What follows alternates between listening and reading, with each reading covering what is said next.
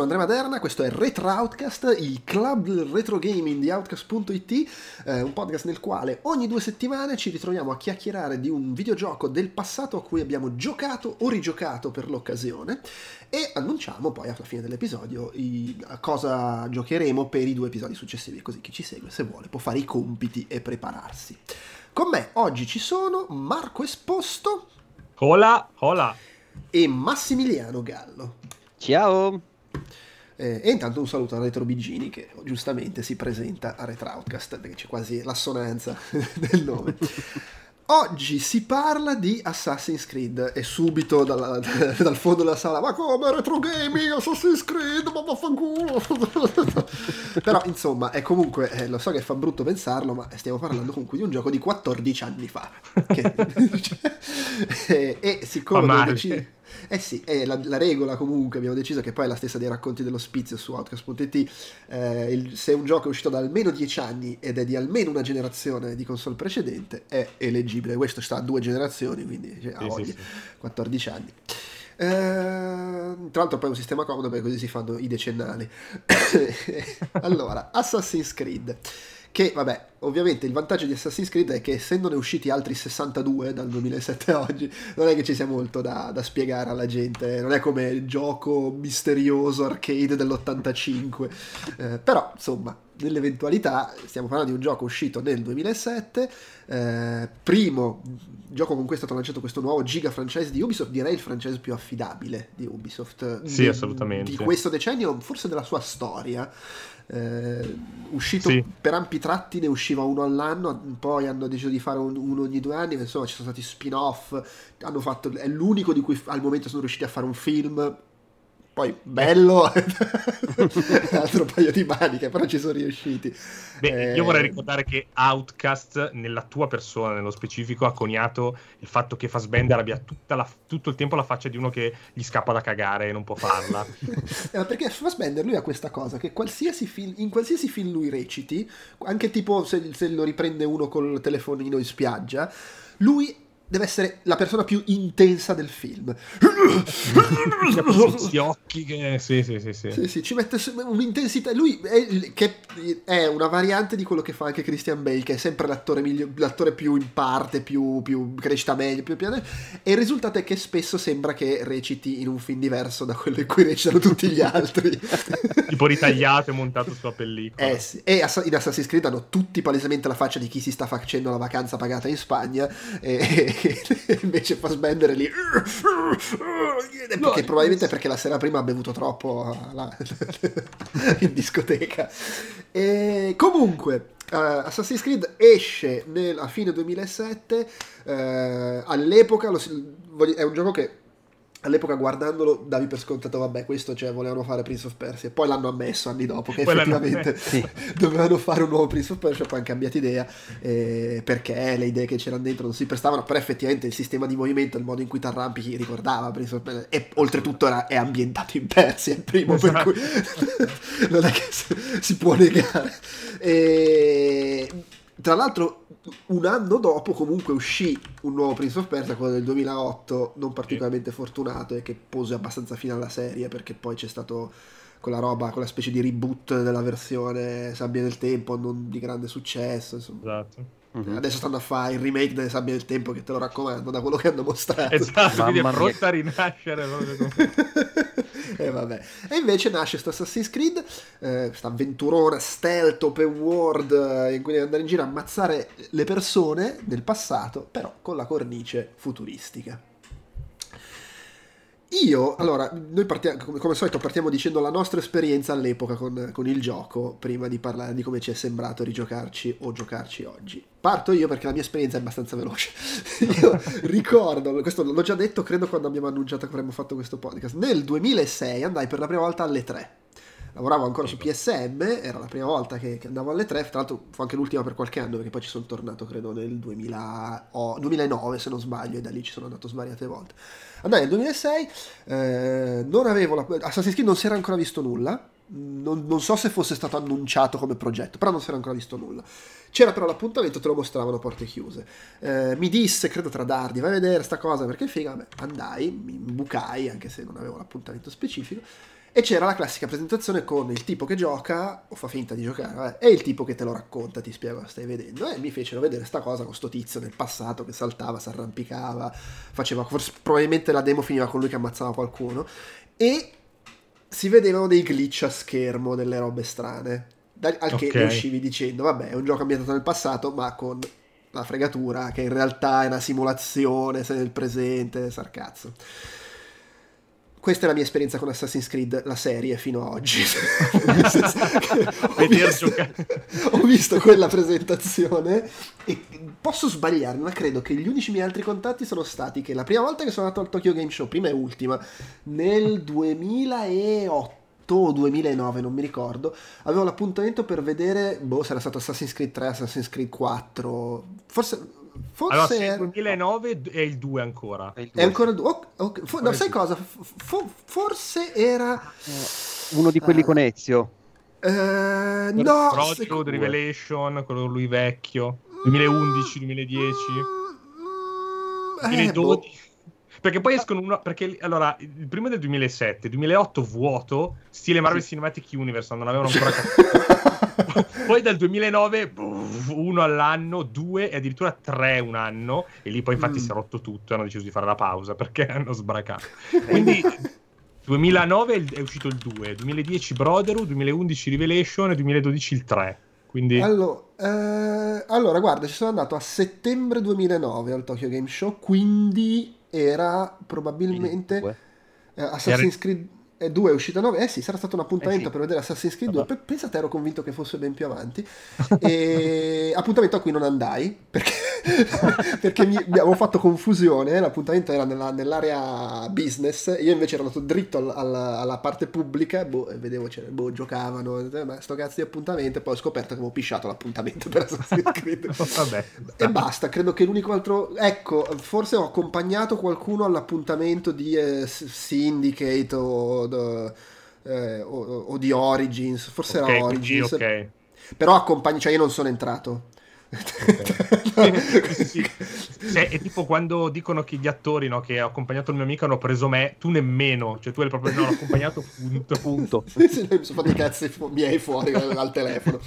E questa era la mia esperienza. Poi invece ci ho giocato per l'occasione, ma insomma ne parlo dopo. Invece tu, Marco, sei tipo il massimo esperto italiano di Assassin's Creed. allora, io, devo, cioè, io, sono qua a parlare oggi e di fatto eh, ho iniziato a scrivere su Outcast e poi tutto il resto, eh, anche grazie a Assassin's Creed alla fine, perché primo, le mie prime esperienze non professionali, ma comunque di, di, dire ok, non, non, scrivo solo commenti sui forum, ma provo a fare altro, eh, sono nate grazie ad Assassin's Creed, perché io nel 2000, 2007 avevo 18 anni, eh, quindi era quel momento dove devo capire cosa fare e a 32 non è ancora successo. Comunque... Eh, Eh, però su, su, sui forum... A, me diciamo... non è ancora successo e ne ho 43 per. Ehm, eh, no, dicevo, eh, leggevo PSM, quindi ti leggevo, eh, voglio darti comunque un po' di colpe, Joe Pep, in generale. Quando non, non scrivevo di Assassin's Creed perché ne aveva scritto qualcun altro. No, ovviamente, ovviamente, certo, certo. Non avevi scritto, ho visto uno che giocava. Ehm, e però non, forse perché nella, eh, forse è stato accennato in qualche anteprima, ma io non sono salito sulla barca, diciamo, del, del treno dell'hype, del, dell'anteprima subito, ehm, ma un pochino tardi, ovvero nell'esatto momento in cui eh, su PlayStation 3 mi sono accorto che non usciva un cazzo, perché avevo preso PS3 e quindi da marzo a praticamente novembre ho giocato sempre a giochi o PS2 perché la prima era ancora retrocompatibile oppure direttamente su PS2 per svariati motivi.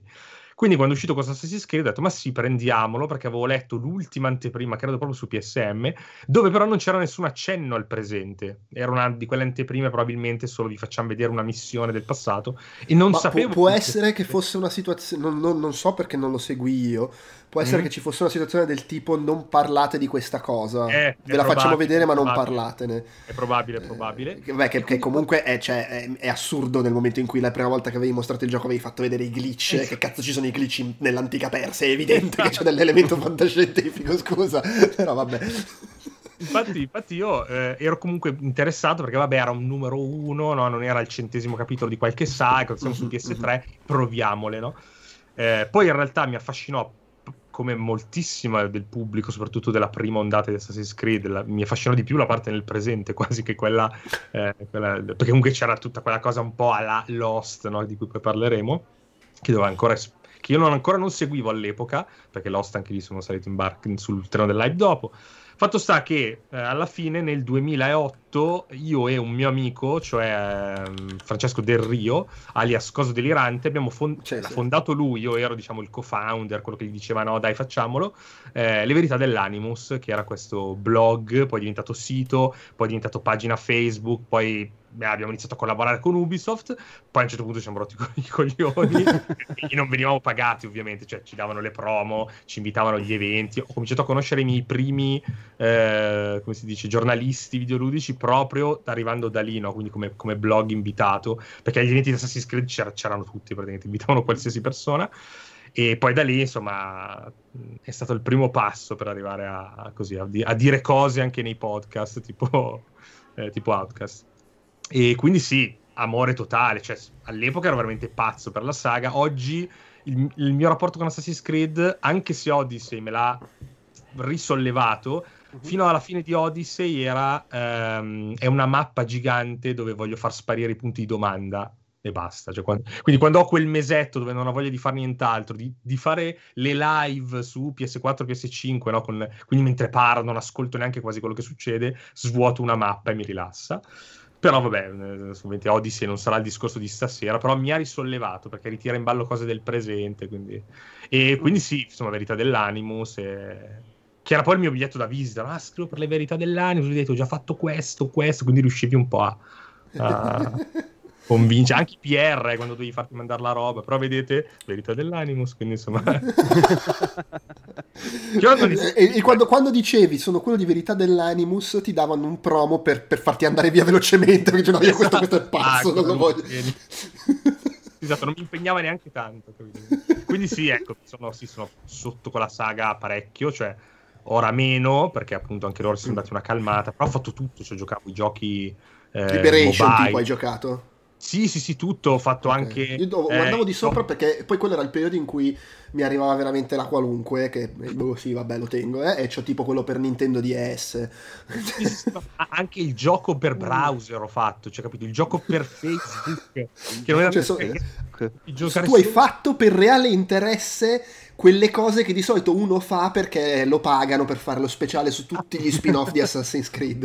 esatto, esatto, esatto. Sì, sì, ma una roba di quelle che dovevi collegarti ogni giorno, no? Se facevi tutti i click, scoprivi l'informazione in più, che poi loro ti dicevano è tutto collegato, poi ovviamente sì, sì, sì, vabbè, come Kevin Feige, tutto collegato. Esatto. no, ma le serie TV, tutto, non so neanche cosa succede, succede nelle serie TV, però è tutto collegato. Questo è stato il mio tu Massimiliano sei del gruppo di quelli che l'ho provato e mi ha fatto cagare perché, perché non c'è niente da fare nel primo Assassin's Creed, due palle come una casa. Eh? No, non faccio oh. particolare. No, no, però mi annoiai parecchio all'epoca. Okay.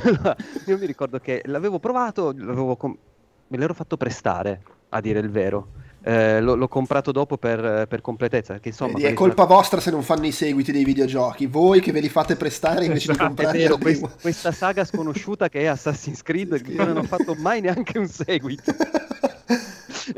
eh, no, me l'ero fatto prestare e dopo sei mesi l'amico dice: Senti, ma l'hai finito Assassin's Creed? Me lo ridai io perché ero arrivato tipo al quarto blocco, quinto blocco che è esattamente dove sono arrivato questa volta. Che okay. ma che poi cioè, eh, sei quasi alla fine lì. Sono quasi alla fine, sì, sì, sì. Ma Perché gli ultimi due sono molto brevi. All'epoca eh, lo finì di corso e ho detto no guarda dai, questa settimana me lo fumo e, mm-hmm. e te lo mhm. ridò. Eh, e così feci. Eh, sì. Questa volta non ce l'ho fatta a fare questa. questa Però vedi, eh, io capisco che tu ti sei fermato. Perché il problema del quinto blocco è che arriva dopo il quarto. Sì. il quarto blocco sono tre, so tre, persone da ammazzare. E dopo che hai fatto quello, parti col quinto, no, minchia, altre due prima di poter arrivare a quello che sto cercando di uccidere. No, ma avete rotto i coglioni. Eh, esatto, che è esattamente quello che ho provato all'epoca e, e, porca paletta, quante cose che ho sentito 14 anni fa le ho rivissute in questa settimana che mi sono giocato il primo Assassin's Creed. Perché da un lato è bello ancora oggi, ma ne parliamo dopo, dall'altro, mamma mia. Vabbè, Mi sono sentito tipo 23enne. Abbiamo più o meno dato la panoramica sulla nostra esperienza col gioco, gioco all'epoca. Tra l'altro, tra l'altro, adesso io per chi ci guarda in diretta e poi ci guarda in video, metto su i miei grab che ho fatto giocando in, eh, insomma, in, in questa settimana, in queste decina di giorni, e che la cosa bella qual è? Che eh, li ho fatti proprio mano a mano che giocavo. Quindi c'è la prima manciata di video che vado a sbattere contro i muri, non so cosa cazzo sto facendo. No? Poi miglioro un po' e poi nella parte finale ho smesso di prendere i video. E quindi... quindi quando ti avevi diventato un campione oramai era... Eh, no, Vedi, no perché... Hai già sfatato il mito che faceva tutto da solo. Eh, tieni premuto un tasto, fa tutto lui. Invece sbattevi contro i muri, vedi? Quindi già hai Beh, dato... sì, comunque se non Però tieni premuto il tasto, cioè, non, non ti arrabbi. ecco il motivo. E... Ecco, allora, se posso, vai. Sulla cosa, sulla cosa del fare tutto da solo, mm, no, perché vabbè, alla fine sì, è vero che schiacci i due pulsanti, però alla fine la direzione è sempre eh beh, impostata. Sì. L'unico momento in cui proprio ho detto, vabbè, posso abbandonare il joypad, tanto va davanti, ed è una roba che non capisco, è mimetizzarsi con i monaci. Lì veramente schiacci il pulsante e lui va. Cammina, Sai perché? Perché è talmente una rottura di coglioni che almeno ti risparmiano di doverci stare attento. Hanno capito. è, è, è, il momento pipì del gioco praticamente. Perché ecco, allora, qua introduci quello che è la cosa che meno mi è piaciuta. Io pa, pa, prima però dico, a me è piaciuto. Vai. Cioè, allora, di base c'è la classica cosa. Sono 15 anni che sento dire che il primo Assassin's Creed è una palla al cazzo senza fine. Ovviamente quando ci gioco la, mi piace, dico, vabbè, ma non è mica così palloso. Perché è inevitabile. cioè, dopo 15 anni d'accumulo di sto per giocare a, a, un mattone, se, ho 12 ore di inquadrature su paesaggi fermi, senza che nessuno, cioè, tipo il Malik de, de, dei esatto. videogiochi. E, e, quindi ovviamente l'ho trovato in, in realtà molto più gradevole di come me l'avevano venduto, anzi non venduto. E poi, poi entriamo nel dettaglio, però una cosa che mi ha dato fastidio è questa. È un gioco stealth, nel senso tu devi cercare, c'hai questa cosa che devi cercare di non farti beccare, eh, puoi fare tutte le uccisioni stealth, eccetera, e ci sono un sacco di situazioni in cui se la gente ti vede scatta il momento, ah, te, ti vogliono rompere il culo. Eh, secondo me, per essere un gioco che è così eh, leggero in tante cose, eh, il sistema di combattimento perdona tantissimo, l- il sistema con cui ti arrampichi ti permette, qua vede- si sta vedendo quanto ero impacciato all'inizio, il sistema di arrampicata, come di- dicevamo, è molto automatizzato e streamlined eh, tutte queste cose qua. Il sistema stealth è veramente un rompicazzo senza fine. Cioè, tu non puoi girare in sta città una, senza scorreggiare nella direzione sbagliata che c'hai 200 persone che ti inseguono. Oltretutto, funzionasse almeno come Metal Gear Solid, che quando non ti vedono eh, diminuisce, diminuisce, diminuisce. No, non c'è nessuno nel raggio di un miglio, ma tu per far diminuire l'indicatore devi infilarti in una balla di fieno. Ma vaffanculo! Ma scusa. Cazzo, ma fai che basta che non mi vedano, che sto nascosto dietro a un muro. Cioè, queste cose che diventano sono carine la prima volta, poi devi farle ogni volta e diventano super meccaniche e ripetitive. Secondo me, alla lunga spaccano i maroni. Specie poi perché sei in un contesto open world in cui ti può capitare di continuo e in cui a volte, e questo secondo me è carino, il level design è fa- cioè dove secondo me questa cosa diventa una rottura di coglioni è nella parte tra virgolette emergente Uh-huh. Cioè nel, eh, ne- nella parte in cui eh, può succederti a caso. E lì succede a caso, ti spacca il cazzo, devo scappare, nascondere. È più carina invece quando è integrato nel design delle missioni, perché ci sono delle missioni che secondo me sono fatte bene, soprattutto considerando che sono in, impiantati in un contesto open world e in cui ti dice tu devi seguire quel tizio lì senza farti beccare e ovviamente lui fa un percorso dove ogni volta che gira un angolo ci sono otto soldati che se ti vedono ti, ti sputano in un occhio e, ti, e, cercano di strapparti la milza. da quel punto di vista secondo me eh, sì. è, le missioni sono costruite in una maniera di cui forse non gli si rende neanche troppo atto. Uh, perché si tende a, a, a a, a, caratterizzarlo col cliché del open world, ci sono 100.000 cose buttate dentro un po' a cazzo, è tutto automatizzato. Invece, in realtà, io poi, nel come sono strutturate le singole missioncine, ci ho visto molto design e molta attenzione a questi piccoli dettagli che comunque ti costringono a giocare in maniera un po' più impegnata. Perché se vai dritto, eh, come puoi fare onestamente in tante missioni te la butta al culo. Devi stare attento. E questo io l'ho, l'ho apprezzato anche se mi ha fatto tirare due o tre bestemmie perché arrivavo tutti di corsa, ah, adesso inseguo quel no! e poi dovevo stare dieci minuti a cercare una cazzo di, di palla di fieno in cui nascondermi senza che mi vedessero.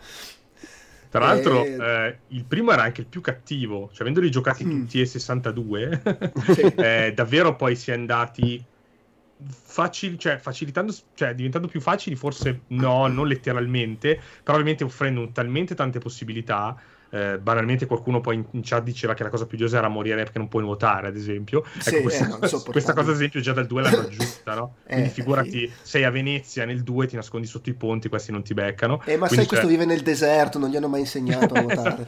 ma era la scusa ufficiale del, del, team di sviluppo, se non ricordo male. Hanno detto, eh, ma a quell'epoca lì mica si insegnava a nuotare. Ho capito, gente. sei un assassino, sei arrampicato per tutto, è possibile che non ti abbiano insegnato a nuotare, mo ti pare che mandano una a fare ste missioni con il rischio che sei inciampa e casca in acqua e morto e la missione missione fallita. Eh, certo. è, è, come, è, come, Little John in Robin Hood, un uomo in calzamaglia, nella pozzanghera alta così, esatto. aiutami Robin, è, è la stessa identica cosa. Ma probabilmente ci sono i piranha, tra l'altro, perché c'è è che casca in acqua e fa un po' fatica, casca che muore subito. cioè, è veramente la, la cosa no, platform game dell'85 con la pozza d'acqua che è mortale. la scusa più banale che hanno fatto, che hanno tirato fuori gli sviluppatori è stata: no, ragazzi, semplicemente è sincronia, cioè lui non ha mai nuotato semplicemente. Eh, quindi lui in tutti, tutte le missioni che ha fatto, tutta la cosa che ha fatto, lui non ha mai nuotato. Cioè, questa è la, è la, la verità. Ah, quindi va fuori sincrono. Okay, esatto, certo. tu stai rivivendo i ricordi. Valtair non ha mai nuotato, e quindi no, non l'ha fatto quello. Anche gli errori che tu facevi, le cadute, Giuseppe, erano tutte previste da, dalla storia, ma non il nuotare, capito? Questa è la, è la verità. Eh. E ehm, il, eh, tra l'altro una cosa che non abbiamo detto è la, il gioco è, in, è, uscito su PC, PlayStation 3, Xbox 360, io ci ho, ci ho giocato in questi giorni comprandolo su Uplay a 3 euro tipo, e, ed è la versione PC, è la versione PC che sto mostrando che secondo me fa ancora una bella figura tutto sommato, cioè i modelli dei personaggi sono impresentabili, sono proprio vecchi, però nel complesso sì, ok, guardi le case, hanno pochi poligoni, però nel complesso secondo me da, regala ancora un discreto colpo d'occhio, è bello vedere gli spazi enormi, eh, ha comunque conservato un certo senso scenico, cioè tipo il momento in cui arrivi a Damasco è fico, se l'arma l'inquadratura, sì. a parte la musica, c'è proprio le cose da, da, da, open world fatto bene da quel punto di vista ed è, ed è apprezzabile, c'è una, c'è una, bella atmosfera. Ma infatti ti dico, il 2 è invecchiato molto peggio, eh? cioè col fatto che fecero tre città era più grosso, ci fu una riduzione grafica, tra virgolette, cioè un, del comparto grafico secondo me in alcune cose anche notevole.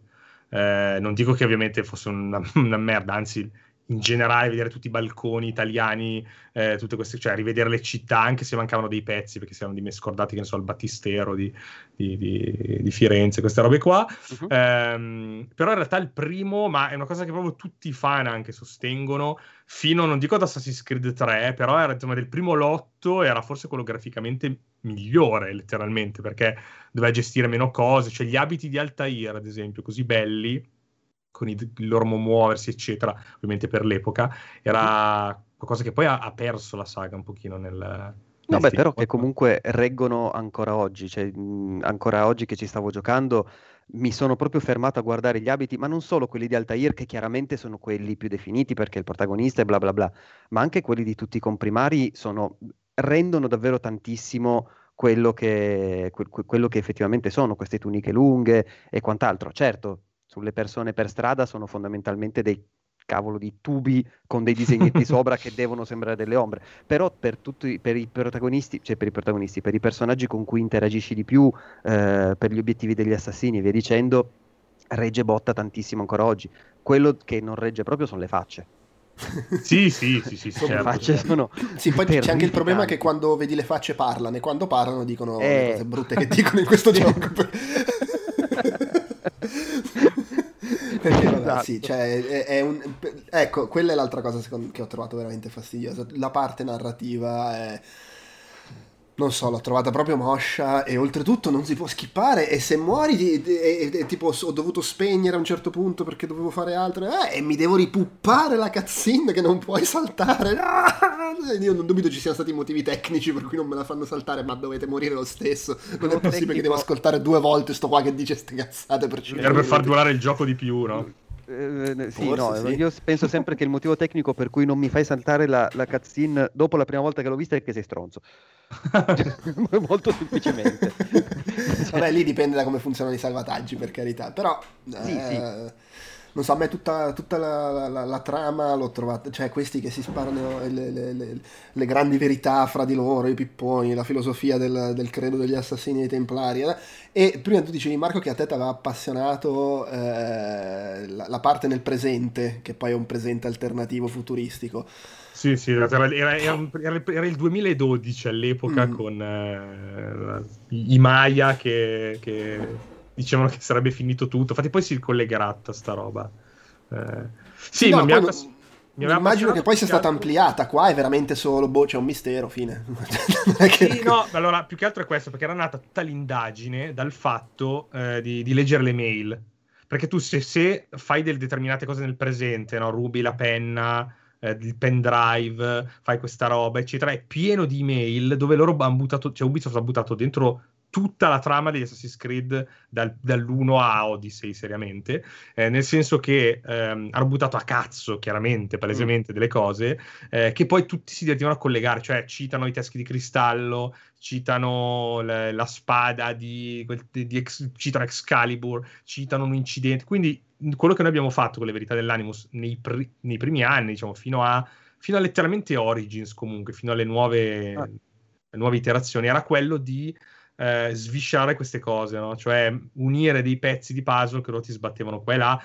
Addirittura con il finale, quando c'è quella cosa della visione, non, non, so quanto si so quanto si possa spoilerare in retro outcast, però insomma, nel, alla fine del gioco Desmond ha comunque una visione, tutto quello che vede tutto quello che vede, noi abbiamo fatto davvero dei fermi immagini, abbiamo esaminato tutto. Ah, vedete questo, c'è, c'è questa roba, co- facendo ipotesi, ma quindi viaggiano nel tempo, ma quindi eh, quelli venuti prima erano, sono degli alieni, vengono dal futuro, c'erano prima di noi, insomma si è creato tutta una roba un po' davvero alla Lost, dove loro ti davano un'unghia e tu tiravi fuori 12 pagine del blog eh, quando già esatto. la gente forse 12 pagine è quella classica cazzo. roba in cui loro fanno un quarto del lavoro perché tanto i restanti tre quarti li fate voi esatto ma ultimamente hanno ammesso che loro prima di fare un gioco vanno a vedersi le wiki le wiki che non sono ufficiali, cioè loro vanno a vedere quello che, perché non si ricordano le cose, ma noi abbiamo mai fatto, che ne so, eh, lo stendardo, la sindone, la sacra sindone, l'abbiamo già tirata in ballo, vai nella wiki, la sacra sindone è comparsa in questo momento,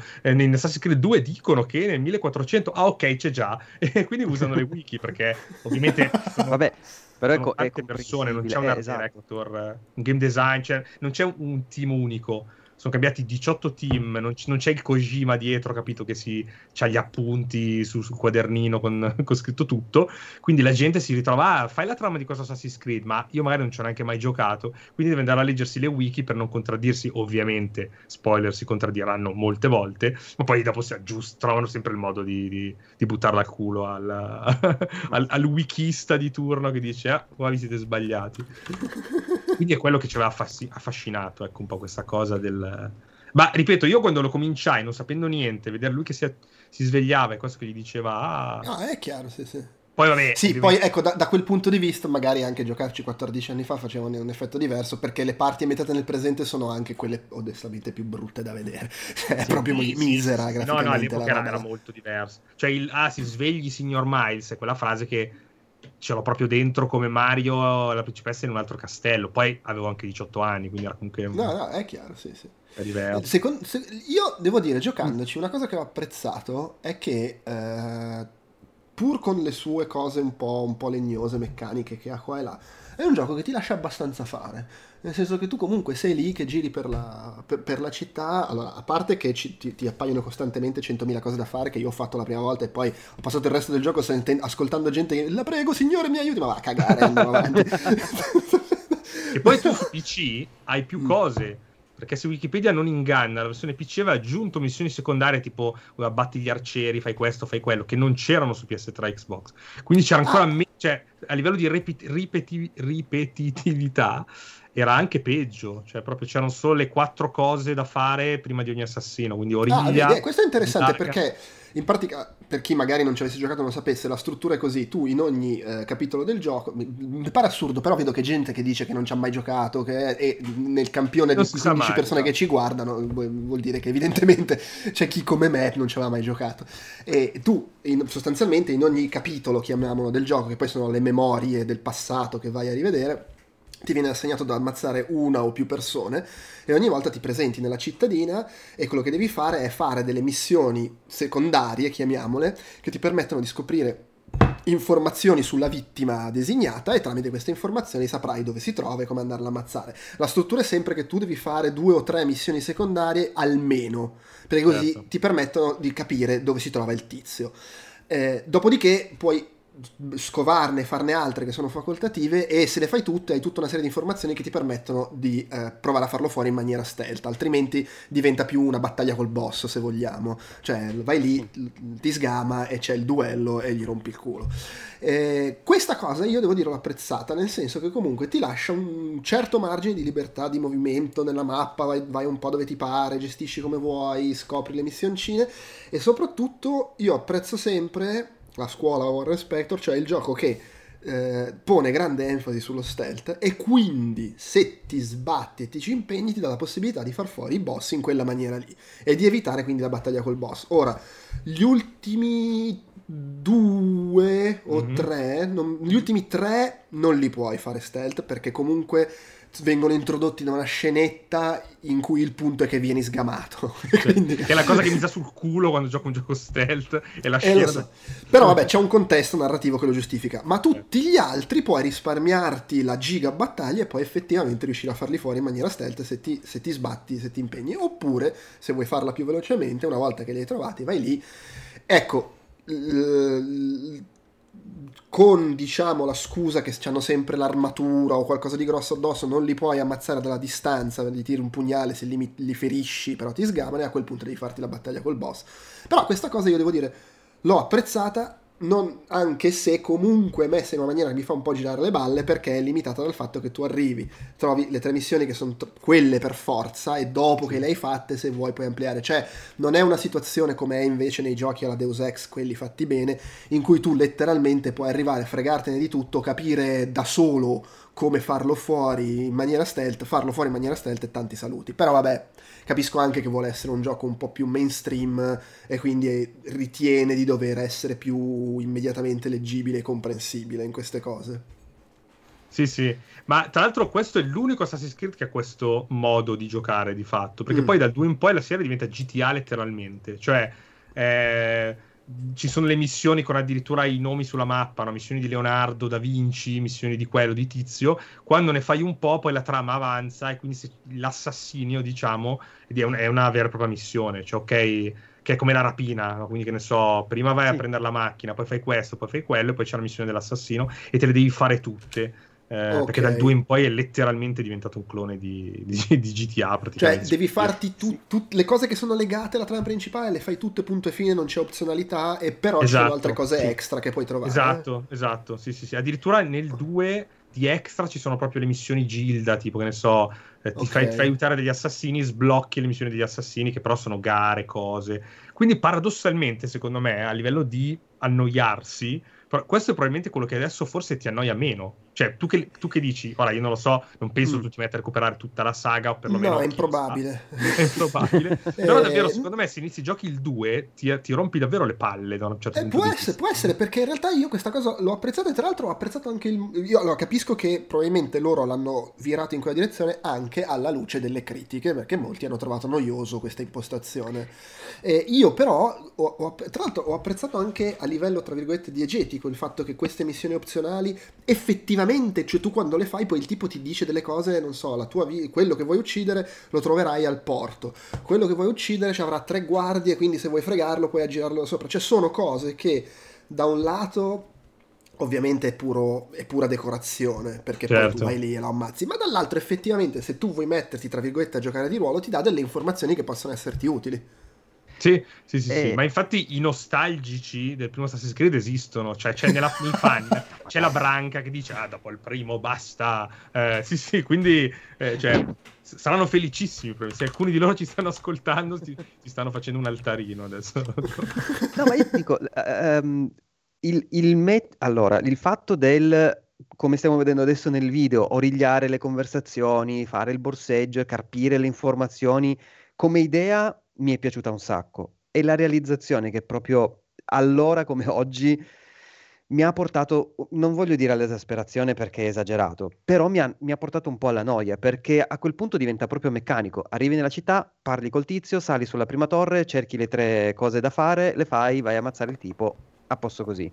Ehm, Invece dal 2 in poi diciamo che tutte quelle informazioni, se ti metti lì a eh, osservare un pochino, a fare eh, la posta al bersaglio e quant'altro, diciamo che te le puoi recuperare da solo, non hai bisogno della scrittina, mm. eh, della scrittina sullo schermo, questa è l'informazione che ti ha dato questa missioncina da 30 secondi che hai appena fatto. Beh vabbè, uh, comunque te la danno con un dialogo alla fine, cioè c'è un, il tizio che ti dice sta cosa in, in genere. Sì, sì, certo, sì, è vero, c'è sempre, c'è sempre dialogo e questa è una cosa che ho, che ho apprezzato. Eh, è anche vero che grazie alla scrittina oggi sono riuscito a seguire l'altro podcast che avete registrato, quindi mentre, mentre giocavo con il volume spento. Eh, eh, però ecco, a me questa è la cosa che, ha, che, che, che è pesata di più, che è incredibilmente ripetitivo, che è proprio scandito in quella maniera super precisa da cui non puoi uscire in, nessuno, in nessun modo. Tutto sì, poi invece c'è la, c'è la divisione anche cioè è anche cadenzato poi ovviamente dalle sequenze genetiche quindi insomma c'è questa cosa sì. proprio della eh, beh, poi sai cos'è lì subentra anche secondo me quello che è sempre un po' il problema di questi giochi ovvero eh, ha comunque questa struttura un po' meccanica perché vogliono guidarti perché vuole essere un gioco non vuole essere il gioco che giocano in 50.000 ma quello che, a cui giocano e ci hanno avuto ragione poi alla fine sì, certo. e, solo che finisce che poi, per cioè, se tu a questo gioco gli levi il, il quinto capitolo, lo dicevamo, lo dicevamo prima, sì. secondo me non gli levi un cazzo. e, e, però gli levi il fatto che no, basta, mi hai rotto le palle, voglio arrivare alla fine. Cioè, ha, ha il difetto che il 90% dei AAA hanno, cioè arriva al momento in cui almeno per la mia sensibilità è chiaramente il momento in cui mi devi andare a far fare la parte finale e mi fa fare un altro pezzo prima di farmi andare a fare la parte finale. Cioè, è proprio questo. Eh, e tra l'altro è quasi. Sembra quasi che si autoprenda per il culo in questo, perché tu vai, vai alla, alla, base e, e, il capo lì ti dice: Eh, allora gli dice: Io adesso vorrei andare a far, a far, a far fuori coso The Sad, come cavolo si chiama. E gli fa: No, prima devi far fuori questi due, poi puoi andare da The Sad, ma mi pigli per il culo. Sembra fatto apposta. Sì, che poi la giustificano ovviamente, no? che Al Mualim sapeva, quindi ti mandava lui a fare le cose, no? però Altair non sì. si pone dubbi, lui è... Dai, beh, cioè lui va dritto come un martello. e, tra l'altro, a proposito, Altair, ecco, io devo dire, di nuovo, stiamo parlando di un gioco di 14 anni fa, 13 anni fa, insomma, e che però effettivamente che 13 anni dopo è rimasto quasi l'unico aveva comunque protagonisti ambientazione eh, non esattamente i classici eroi da videogioco grossa produzione comunque cioè, passi tutto il tempo a controllare un medio orientale no è che sì, pare sì. Beh, detta per ridere ma quanto, quanto, spesso succede sta cosa in un gioco no, no, di questa, è vero, vero. una produzione di questo livello eh, vero, poi caratterizzato con gli accenti, se, se, lo giochi, in, perlomeno se lo giochi in lingua originale, come fanno sempre gli americani, no? tutti, parlano tutti in inglese con l'accento del posto. Eh, che, che ha trasformato il 2 in una barzelletta, tra l'altro in lingua originale. Sì, sì, vabbè, no, cioè, è l'unico beh, gioco è, forse. È, è, sicuramente una barzelletta anche l'uno se sei del posto. Sì, certo, certo, sto parlando ovviamente di, di, di, noi italiani, sentire eh, Ezio che scrive una lettera a sua moglie e finisce con Sofia mio caro proprio il doppiatore che fa mio caro Sofia eh, vabbè, diciamo, sì, sono quelle... non so chiamarmi italiano non lo so cioè. invece, invece, in italiano in, nel primo Assassin's Creed ogni due o tre missioni secondarie c'è Pietro Baldi che doppia qualcuno per cui tutto nella norma dei doppiaggi dei videogiochi italiani oggi ci dirò cosa devi fare esatto. la sua voce sì sì sì, sì c'è dappertutto Pietro Baldi sì, sì. Salutiamo Però non ci sono accenti, almeno quello. Sì, questa cosa non l'hanno fatta da noi perché diventava molto parodista. Cioè, già per me lo è un po' a volte in americano, ma in, in italiano diventa proprio la barzelletta. Quindi su questa roba sono sempre Lo facevano tutti con l'accento toscano e poi arrivava quello di Boris. Ma...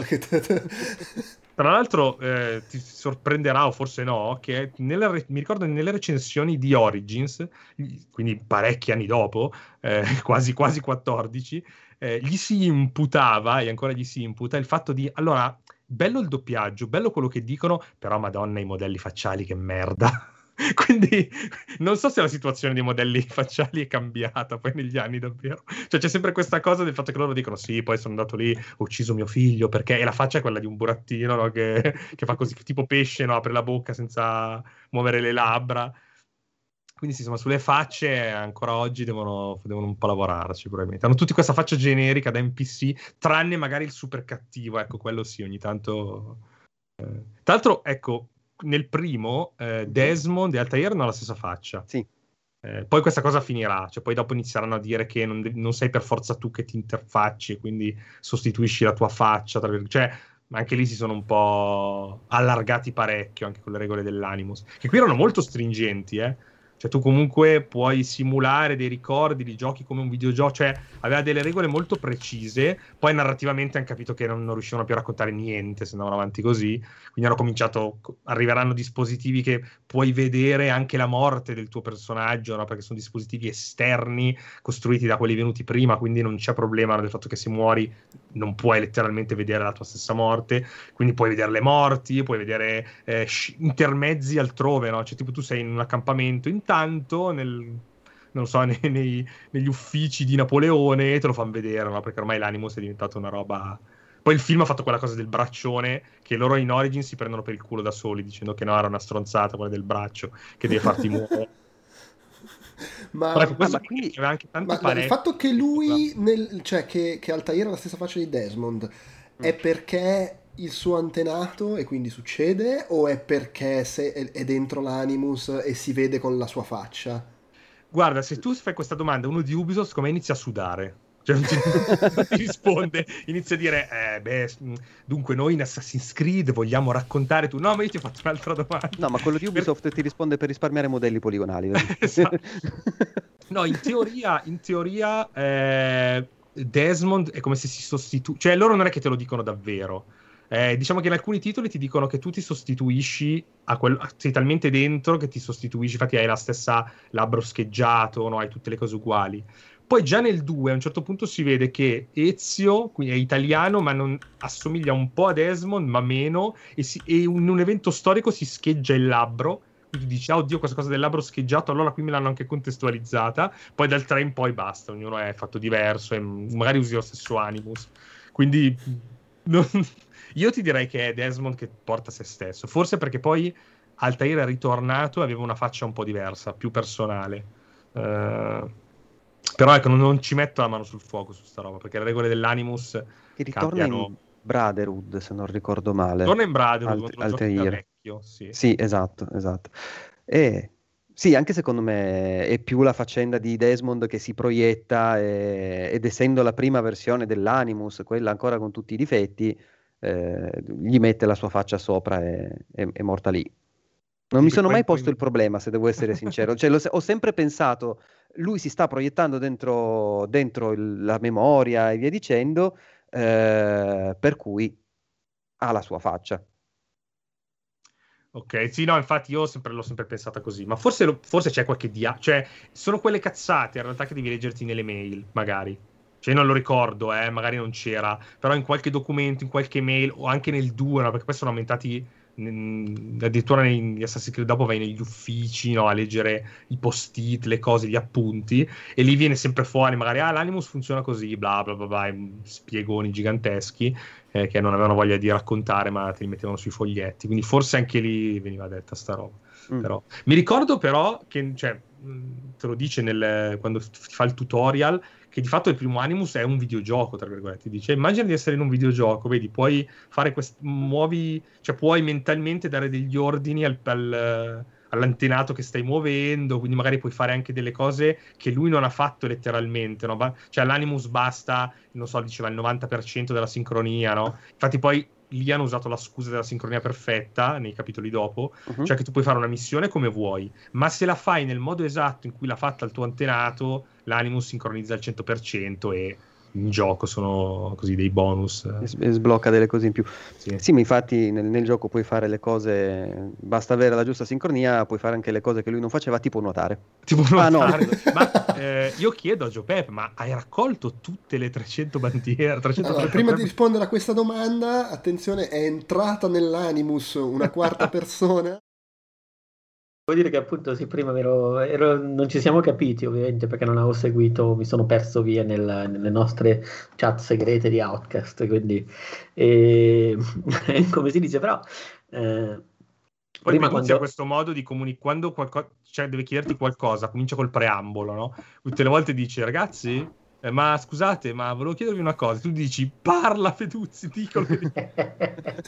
Beh, eh, com- com- comunque ribadisco, allora Peduzzi, non avevo, non avevo capito che volevi partecipare. No, vabbè, ma non mi sono, non ti avevo cagato. E adesso ti ho introdotto dicendoti in, in, privato, no, ma tranquillo, non è sbattimento, salta fuori che è sbattimento perché per introdurti sono dovuto passare a un'altra impostazione e mi sono accorto che poi non c'era il tuo audio, non c'era il mio audio, non si sentiva più un cazzo cazzo, alla fine ho finito per rompere il cazzo che era un po'... Sì, veramente, rotto i coglioni, dovrò andare, poi quando faccio il montaggio del podcast dovrò andare a sistemare questa parte, veramente, due palle. Cioè. Ma poi per cosa? Per avere qua uno che ci avrà giocato 5 minuti solo perché così poteva dire ci ho giocato, fatemi partecipare, voglio venire a dire che non mi piace, va, va, va. adesso ti sbatto fuori. Sono qui per questo, Comunque no, allora Marco, tu mi chiedevi delle bandierine, allora... Sì io ci tengo, dunque, credo che l'unico gioco simile open world in cui ho fatto il 100% totale globale è stato Dead Rising, il primo, che comunque è un open world, diciamo, ristretto rispetto a quello che può essere Assassin's Creed. E ho chiaro il ricordo che stavo giocando a Crackdown, che è un gioco che mi era piaciuto molto, e c'è stato un momento in cui mi sono reso conto, trovare questa pallina è veramente una rottura di palle, ce ne saranno altre 50, non farò mai più questa cosa in vita mia, non l'ho più fatta in vita mia. Da lì in poi il mio approccio Basta. agli open world, ed è stato così anche in questo, questo è inizio, gioco, mi godo, figata, il paesaggio, e poi si arriva al momento in cui si sono sbloccati i fast travel. I cavalli non li ho più visti. vi, do, do, dal momento in cui sblocca il fast travel, che appena esci dal castello ti dice dove vuoi andare, eh? ho visto i cavalli in due occasioni. Una è perché volevo far vedere a mia figlia come si andava a cavallo nel gioco, e l'altra è perché alla fine devi per forza prendere il cavallo per andare all'ultima uh, l'ultima missione fuori devi per forza andarci perché è una città nuova. Esatto, eh, no, momento... E no, cioè io tutte le, uh, all'inizio so, ho preso un po' di torri, ho provato un po' di cose, ma poi come dicevo prima, ho passato tutto il gioco con la gente che aiutami e io su eh, dritto e anche le torri, cioè ho sbloccato nuove torri quando era necessario per vedere parti di mappa. Io lo giocai su PS3, che è poi dove l'ho rigiocato adesso, ma ehm, su PS3 non, non hai trofei perché oh. i trofei divennero obbligatori dal 2008 in poi.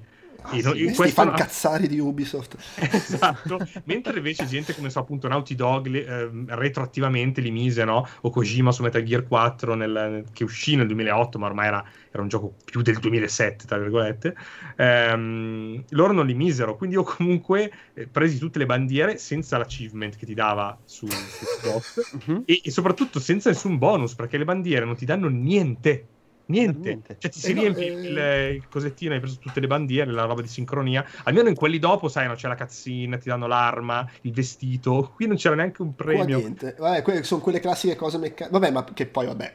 Qui è più brutale, diciamo, però è la classica cosa da gioco open world pieno di stronzate messe lì solo per chi effettivamente si diverte a cercare le, le, le cacate e andare in giro, che comunque ci sta. Cioè, se io il gioco lo inizio, mi diverto un po', cazzeggio un po' l'open world, magari vado un po' in giro quando è una nuova ambientazione, però poi a me interessa andare in fondo fino alla fine, però se sei uno che ci si sta divertendo un sacco, che gli piace esplorare, ha anche, ha anche senso. Devo dire però, eh, questa cosa qua che, che, dicevi prima, mi è rimasta il fatto che mi dicevi che su PC il gioco è più vario perché ci sono più tipologie di missione. Magari sì. è uno dei motivi per cui mi è piaciuto più di quanto mi aspettassi, perché effettivamente già è meccanica la struttura, se in più ogni volta devo fare le stesse cose. Invece sì, io giocando ho fatto quasi solo le missioni obbligatorie, diciamo, e ma comunque c'era quella in cui devi pi- pi- pigliare le bandiere in giro, quella in cui devi arrivare velocemente nel posto, quella in cui devi ammazzare tutti gli arcieri, esatto. il, quella in cui devi borseggiare, quella in cui devi pe- pestare a sangue il tipo per farlo parlare.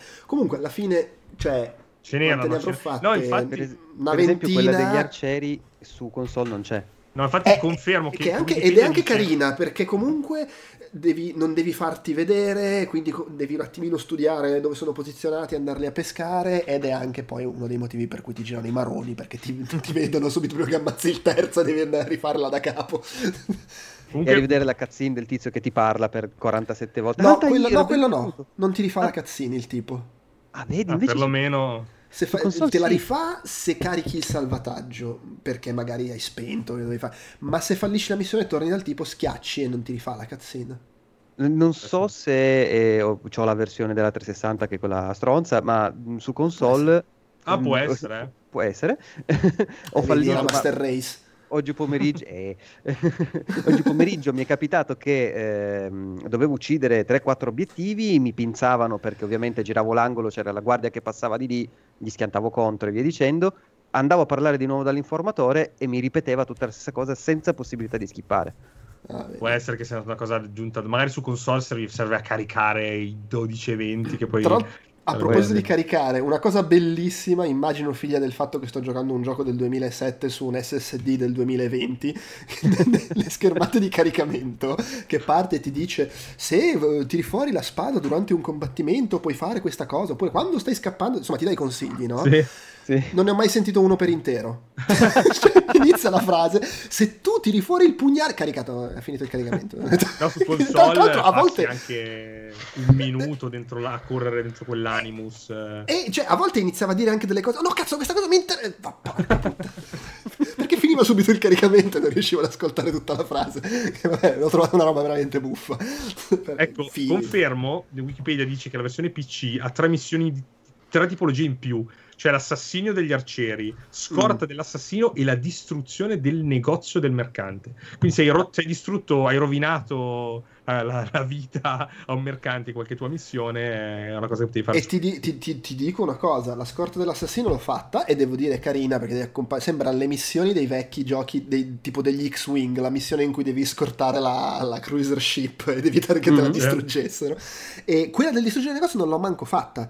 Cioè è una missione sì, sì. in più che fai solo se ti metti lì a fare tutte le missioni. Se fai solo quelle base manco la becchi quella. O comunque non Sì, sì, quindi la varietà era un po' più anche un po' spalmata fra chi voleva giocare un po' di più, approfondire di più, ma devo dire io da questo punto di vista l'ho apprezzato. Ma in generale, ripeto, a me è piaciuto perché eh, al netto che per i miei gusti dura quel capitolo di troppo, e avrei preferito se fosse...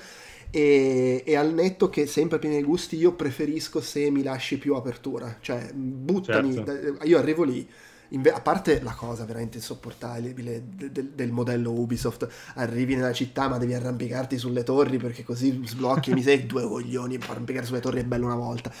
Eh, è, è bello che serviva a farti vedere no, il panorama. E... No, ma è che è anche sfizioso, però a un certo punto ti spacchi anche le palle dove fa sta cosa ogni volta.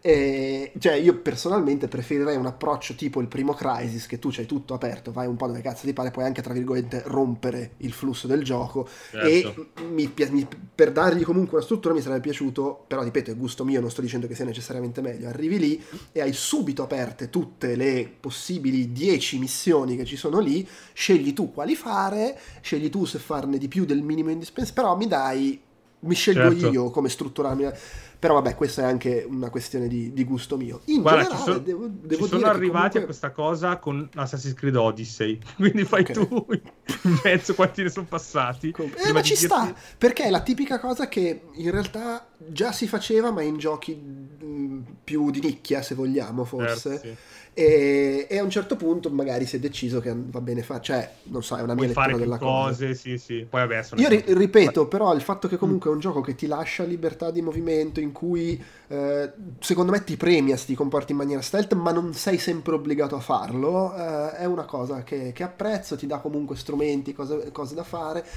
Un po', un po' legnoso, un po' meccanico in alcune cose, un po' troppo guidato lineare in altre, però mi sembrano robe anche un po' figlie del tipo di produzione che è. Eh, Tra l'altro, e comunque ribadisco, cioè adesso, adesso, faccio incazzare Peduzzi, però io non, sono d'accordo che i Metal Gear Solid sono giochi migliori e sono giochi più curati in, in, tante piccole minuzie, però qua puoi ammazzare i boss in maniera stealth nei Metal Gear Solid no. E quindi puppa. ma cosa puppa? Ma cosa puppa? ti sei, figa, ti sei, sei, andato fuori fuoco mentre ti dicevo sto No, ma qu- quanto ti è durato?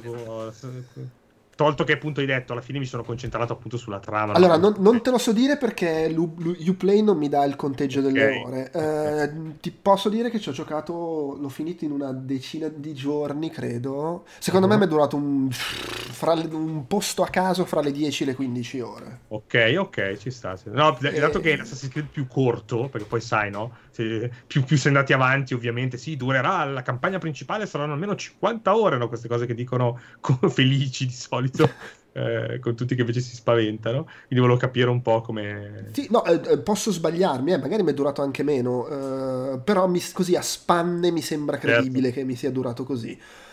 Che insomma, vabbè.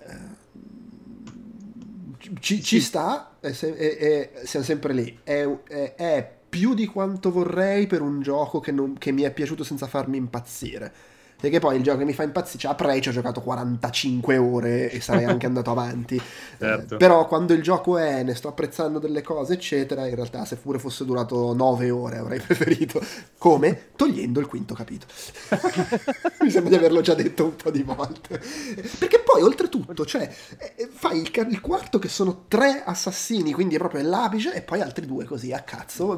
Quando invece ci starebbe troppo bene il crescendo finale delle tre missioni un po' particolari, perché poi sono particolari le ultime ultime tre perché c'è la terza che arrivi al boss ma poi te la butta in quel posto, sì. la, la, la, terzultima, la penultima che è invece quella in cui finalmente fai fuori tipo e poi in realtà c'è la missione aggiuntiva col vero cattivone. Quindi è il sì, momento sì, in cui diventa un po' più guidato, un po' più, tra virgolette, cinematografico, se vogliamo, più, più narrativo, pur raccontandoti una serie di stronzate senza fine. C'è un po' quella sindrome di Falcon e the Winter Soldier quando fanno i discorsi politici. tipo, sì, vabbè, dai, su, ma che mi sta dire? Stiamo dando benzina a Peduzzi nel frattempo noi. No, ma io in realtà... in ballo Falcon poi. No, io, io ho paura realtà... di tirare in ballo Falcon con Peduzzi.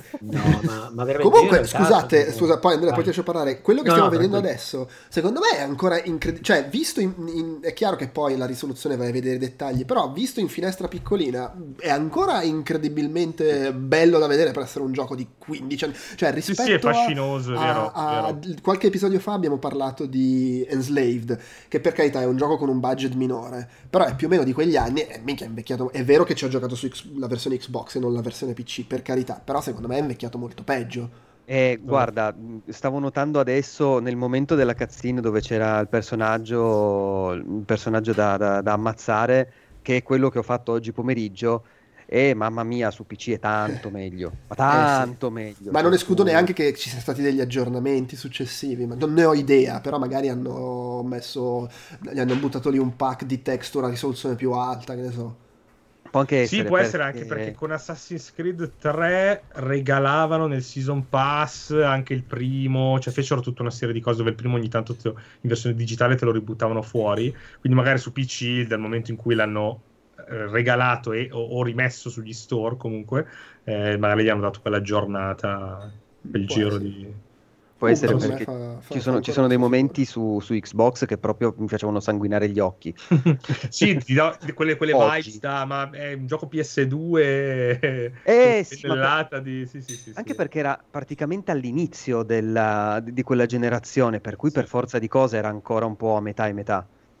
Tanto ecco, segnalo a chiunque ci ascolti che c'è un video che credo su YouTube si trovi. Se cercate Prince of Persia Assassin, si, trovano, si trova il prototipo di Assassin's Creed quando era ancora molto ah. più Prince of Persia, dove tra l'altro pote- si giocava anche in due giocatori. Si vedono a un certo punto i due assassini che vanno a cavallo assieme, non si potevano fare delle cose. Sì, sì, C'erano anche delle idee simpatiche. Poi però l'hanno ovviamente cestinato tutto. Poi eh. però avevano messo la skin di Altair nel Prince of Persia uscito dopo. Ecco, cioè. Quello col finale tronco, non so se ricordi. Andrea, tu, tu, stavi intervenendo per dire qualcosa. Ma no, beh, io niente, io magari parlo giusto di quello che è stato un po' il, un po il contesto, diciamo, del, del, gioco, nel senso che effettivamente, come, come dicevate prima, è stato uno dei primi, non primissimi ovviamente, non proprio della prima tornata, ma di, non era nella line-up di lancio è stato uno dei giochi più attesi, diciamo, di quella che doveva essere l'ondata PlayStation Pro natalizia del, dell'anno 2007, tra l'altro. Eh, tra, tra l'altro, scusa, scusa, scusa, se ti interrompo, ma perché per chi ci guarda in video, quello che si è visto adesso è sono io che arrivo lì, vedo il tizio, il boss dall'alto e dico, ah, figato, lo ammazzo stealth, gli lancio il pugnale e tutto quello che ottengo è che ho 45 persone che cercano di farmi no. Abbiamo fatto la stessa identica cosa con questo. Vabbè, è chiaramente fatto apposta, eh, c'ha l'armatura e quello che vuoi.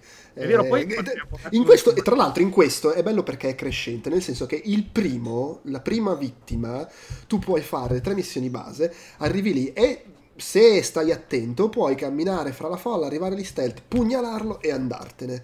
È l'ultimo cui, in, con cui puoi riuscire a fare questa cosa senza sbatterti troppo. Poi puoi continuare ad ammazzarli stealth, però devi impegnarti più, devi capire come fare, eccetera. Cioè c'è comunque anche una crescita nella difficoltà di fare questa cosa opzionale. Andrea, prego, continua pure. Sì, dicevo, era stato appunto uno dei giochi che io personalmente ho tenuto di più. Io ho comprato la PlayStation 3 nel momento in cui hanno, diciamo così, dismesso la primissima FAT, quella retrocompatibile, hanno iniziato a introdurre quella da 40 giga, se non ricordo male, quindi la, la, seconda ondata, che era anche scesa leggermente di prezzo, per cui l'ho comprata più o meno a ottobre e il uh, gioco che stavo aspettando a tutti i costi, sapendo che poi Metal Gear, che era in realtà vero, la, la mia killer application di PlayStation 3, sarebbe uscito nel giugno dell'anno successivo, la cosa più simile, quello che mi tirava più dentro, a parte le varie demo e robe del genere, era Assassin's Creed, che tra l'altro avevano pompato tantissimo a livello di marketing. Avevano insistito tantissimo sulla componente stealth, stile Metal Gear, avevano tra l'altro pubblicato, come spesso succede, per carità, comunque gli screenshot che uscivano sulle riviste erano molto più infighettati rispetto a quello che poi succedeva nel gioco, in movimento, non che fosse brutto, non, non lo è neanche adesso in effetti a guardarlo seriamente. Però diciamo che per me fu proprio la... Vale sempre che stai guardando la versione PC, eh? No, io sto guardando la versione, cioè mi riferisco adesso al PlayStation 3. Okay. Sì, no, eh, intendo guardare adesso sul, sul, nostro streaming per chi, per chi No, no, no non sto guardando il vostro streaming, okay, quindi okay. Tran- tranquillo, non, non, non, c'è pericolo perché eh, sto, sto, seguendo qua. No, dicevo, e all'epoca doveva anche essere il gioco, il primo gioco che avrebbe fatto vedere un po' i muscoli della console, insomma c'era stato tantissimo tantam, mi ricordo. E eh, sta di fatto che quando me l'ero andata a prendere, tanto io ho ancora proprio la copia comprata tipo il giorno dell'uscita, prenotata da GameStop e, e robe del genere, quando ancora aveva senso fare queste ah, cose. Ecco, mi infilo giusto un attimo. Io ho presi la Limited di Assassin's Creed a caso perché costava pochissimo in più quando sì, uscì sì, da GameStop e mi dice guarda che c'è anche la statuetta di Altair. Da lì ho iniziato a prendere tutte le statuette sì, che... io, io, credo che, che mi abbia guarda che c'è anche da tienti da te grazie. No, no, però vedi no. anni dopo potevi venderla a, anche a tre cifre quasi perché eh, avesse ma... accesso quando io a un certo punto ho detto ah ma iniziano a uscire gli Assassin's Creed con due statue perché ci sono due protagonisti No, quindi ho cominciato a fare doppia statua e le limite da costare invece che 80 euro 120 e allora ho detto: no, facciamo che se non posso avere tutte le statue non ne avrò nessuna. Quindi ah, ho messo bene. tutto in vendita e ho recuperato un po' di, di, di un po' di sgay. Soprattutto con la prima, quella del primo Altair che era orrenda. Sì, sì, sì, sì. Ma, ma, era proprio un po' l'inizio di, di, di, quelle, di quelle robe lì, nel senso me lo ricordo. E davvero su Assassin's Creed fu proprio un tormento a livello di marketing. Sono arrivato che quando sono andato in negozio, l'ho comprato, l'ho portato a casa, l'ho messo nella mia PlayStation 3, mi ricordo che ho detto, vabbè, bello perché comunque l'inizio è bello, interessante, il... Vabbè, poi c'era anche il fatto che PlayStation 3 aveva alta risoluzione, perché già, avevo già avuto un po' di tempo per abituarmi, però l'altra console con cui l'affiancavo era, era Wii, non avevo tra l'altro la, la 360 all'epoca ancora, l'ho comprata successivamente. Per cui comunque PlayStation 3 per me è stata proprio la botta grossa.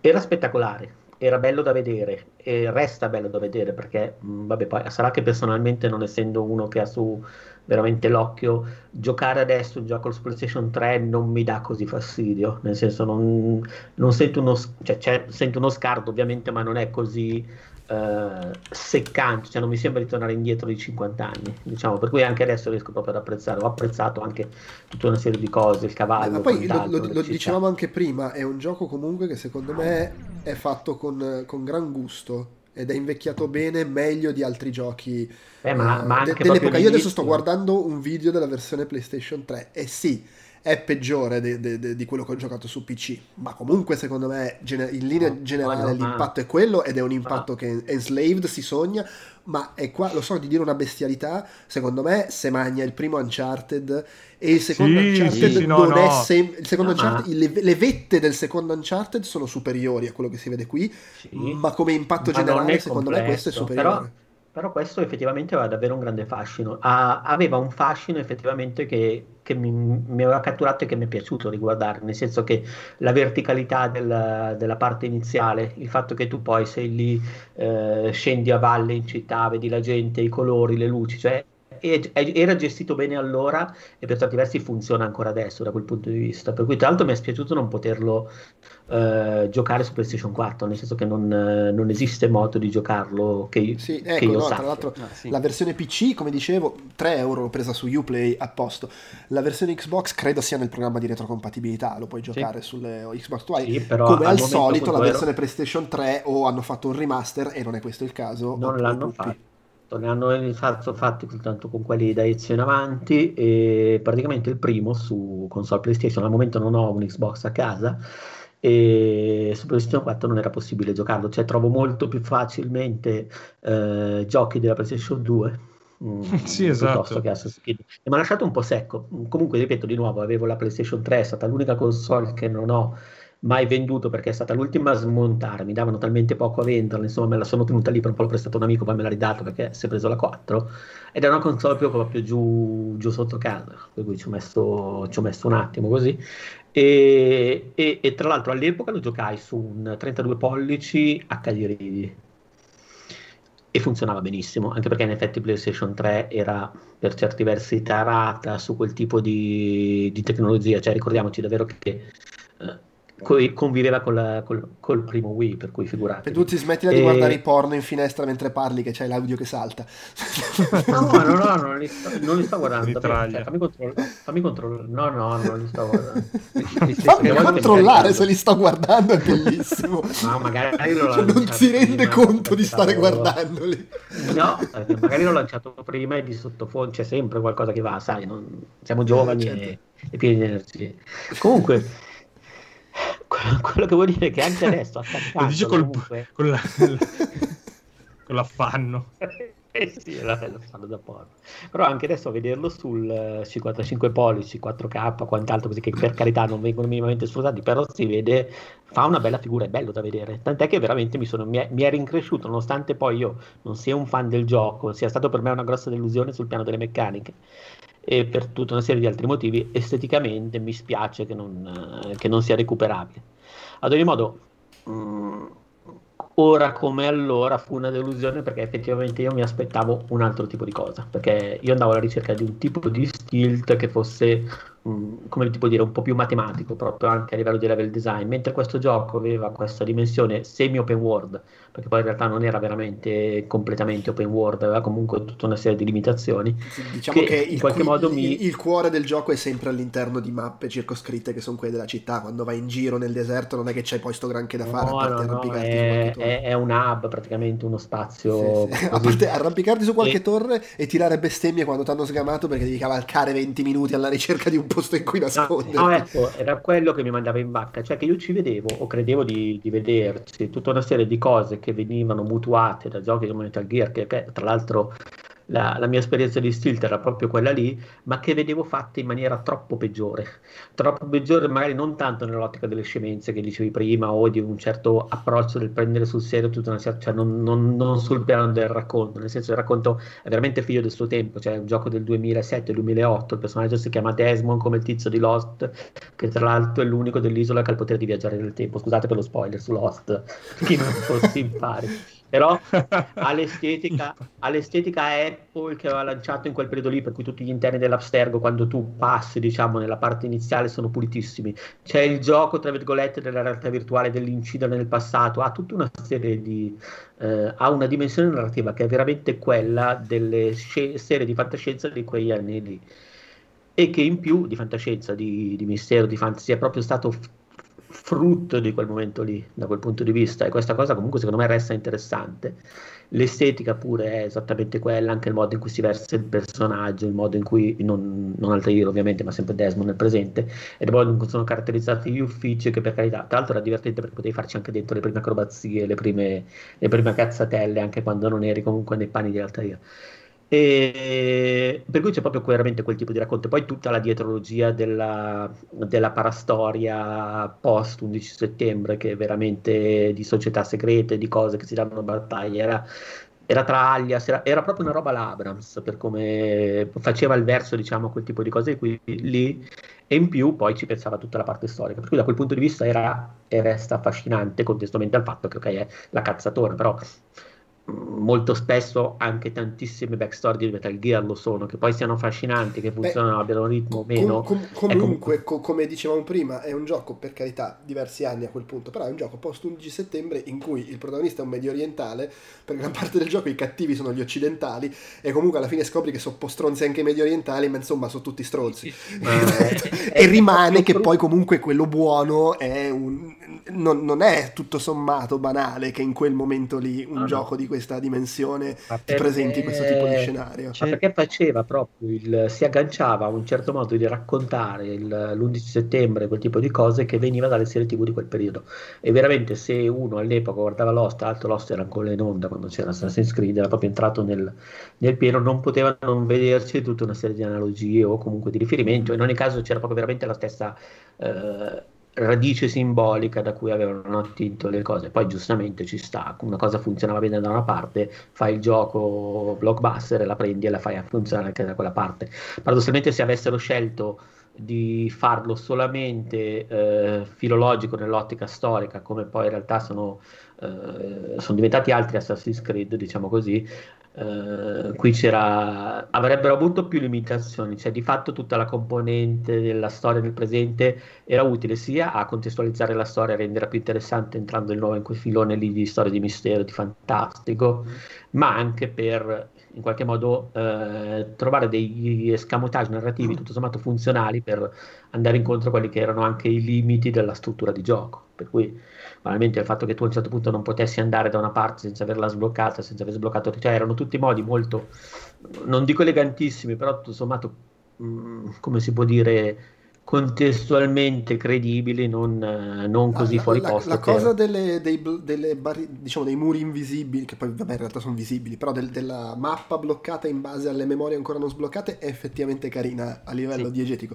Trovo molto più cretino il modo in cui viene gestito il depotenziamento e successiva crescita del personaggio, cioè che all'inizio sai fare Grazie. tutto, e poi ti toglie tutto e la giustificazione è che de- devi devi riscattarti, ho capito. Scusa, non mi ricordo più come si tirano quello, i coltelli cioè, perché mi hai, mi hai tolto un grado. Altair, tu comunque sei Altair, l'addestramento muscolare ce l'avevi, non è che se ti hanno tolto i gradi diventi una... eh sì, cioè tu finisci, finisci una missione... Diventi hai riconquistato perché... un po' di onore, figata. Allora vuol dire che so come tirare i coltelli, eh? Perché i programmatori dell'Animus avevano giocato troppo Super Metroid all'epoca. Esatto. Ah, si erano immedesimati dopo, dopo l'intro. No, no ma che poi era, uno era dice: se tu me lo. Cosa tipica, è una cosa tipica dei Metroidvania. Nel senso, per dire, se fai caso. è una cosa tipica di qualsiasi eh... gioco. Cioè, anche God of War funziona così: che all'inizio ti fa vedere come sono tutte le abilità, poi te le toglie e le devi conquistare mano a mano. È così anche Darksiders, per dire. Però, cioè, la cosa assurda è che potevi inventarti una scusa legata al funzionamento dell'animus, invece la scusa è contestualizzata nel, nel passato, cioè c'è lui che proprio gli dice ah, adesso ti, ti, ti ho restituito un grado un e, e, sai usare la spada. Ti, ti ricordi come aggrapparti? Ero talmente addentro a questo tipo di meccanica che proprio non ci ho badato, che chi no, se ne chiaro, frega. Ma la, la cosa, nel momento la cosa... in cui avevi costruito un apparato, un apparato tra virgolette strategico eh, cui, con cui poterti giustificare, francamente potevi farlo anche lì. Sì, la cosa insopportabile insopportabile e che tra l'altro poi è diventato un punto fermo di Assassin's Creed evidentemente è come avranno le loro ragioni non discuto ha senso per il pubblico ampio che ha questo gioco però cazzo allora tu inizi il gioco ne abbiamo parlato parecchio fuori onda inizi il gioco le prime tre ore cioè tutta la parte iniziale di trama è un tutorial in cui tu ti fai il tutorial avendo già tutte le abilità e te le spiega e fai l'ira di Dio. Poi le abilità te le toglie e per tre quarti del gioco, mano a mano che le recuperi, ti fa di nuovo il tutorial per spiegarti la vita che hai appena preso. Ogni volta che tu hai finito un, un, un, una sezione del gioco, inizi la sezione successiva, hai riconquistato l'abilità, esci dal castello e c'è il tizio, ehi Altair, qua ci stanno questi qua che non sanno come si usa il coltello, vieni a spiegarglielo. E così ti metto la scritta che ti dice come si usa il coltello, sempre con questo accento terrificante, tra l'altro te lo dice tipo. sempre la stessa frase. Figa, ma lette- cioè, uh, sembra che scherzi, il gioco ha sette memorie, la quinta memoria, cioè quindi oltre metà del gioco, è l'ultima in cui inizi e ti fa il tutorial sulla nuova abilità. Cioè io dopo dieci ore di gioco ancora mi sto sucando i tutorial, tant'è che poi quando ho iniziato la sesta memoria esco dal castello, non mi arriva il tipo, ehi, accento improbabile, adesso ti spiego come si usa mi sono preoccupato, ho pensato fosse un bug, sono andato lì dove si fanno i tutorial e ho detto fammi vedere i tutorial, ah no, non c'è un cazzo di nuovo, strano. e questa cosa mi è venuta in mente che ricordo chiaramente ai tempi di Assassin's Creed 3, che su IGN, eh, cosa, Francesco Destri gli mise sette e mezzo, mi lascio immaginare le conversazioni poi con Ubisoft, e una delle cose che, che lui diceva era, porca puttana, le prime quattro ore di gioco sono un tutorial e che palle. Attenzione, il 3, il 3 era forse quello eh, in America? Sì. Sì, con... Era eh, forse, era forse, lo ricordo come il più debole. Io, all'inizio. guarda, ti dico la verità, è quello che mi ha fatto disinnamorare della serie. Beh, Eh, mi sembra che cioè, comunque poi è quello, da, a, dopodiché a livello... la serie in qualche modo l'hanno, l'hanno rielaborata. Sì, No, beh, non è vero mi sembra che a livello, di, a livello di sentire comune in realtà la storia abbia dato ragione a quel sette e mezzo. Assolutamente sì. sì. Io Assolutamente all'epoca, sì. con le- mm, proprio con le verità dell'Animus, ci fu un merdone enorme perché era la conclusione della saga. A parte che, vabbè, io forse perché leggevo già tante riviste, già, cioè, videogiocavo da tanto in maniera anche un po' analitica. Non avevo creduto affatto che la saga sarebbe finita. Cioè, tutti. C'era una parte di pubblico che follemente era convinta che sì, sì, è il finale di Assassin's Creed. Lì c'è. eh, perché siamo nel 2012, è ambientato nel 2012. Mi raccomando, finirà tutto, eh. Non Vabbè, lasceranno è, aperto è come. Avengers Endgame è il finale dell'MCU, sì, ma anche no. Sì, esatto, esatto. Ma peggio, qui fu pure peggio perché di fatto fi- finisce con un cliffhanger, no? E c'erano molte cose che erano state tirate un po' per le...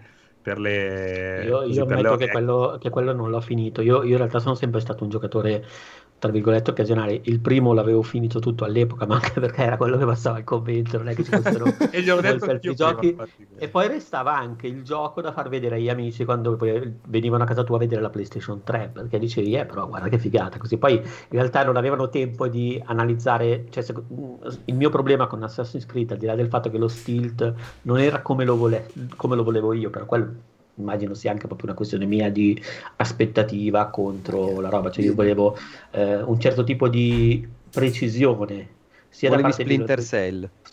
Mm, no, volevo proprio Metal Gear, cioè, mi spiace. Ah, Ma- allora, ma infatti questa cosa ne abbiamo chiacchierato per i fatti nostri e siamo abbastanza giunti alla conclusione che è una questione di, di affinità, di affinità personale, cioè a te piace lo stealth fatto in una certa maniera, tant'è che per dire mi dici Dishonored bello, però comunque non è il tipo di stealth che No, vuoi tu.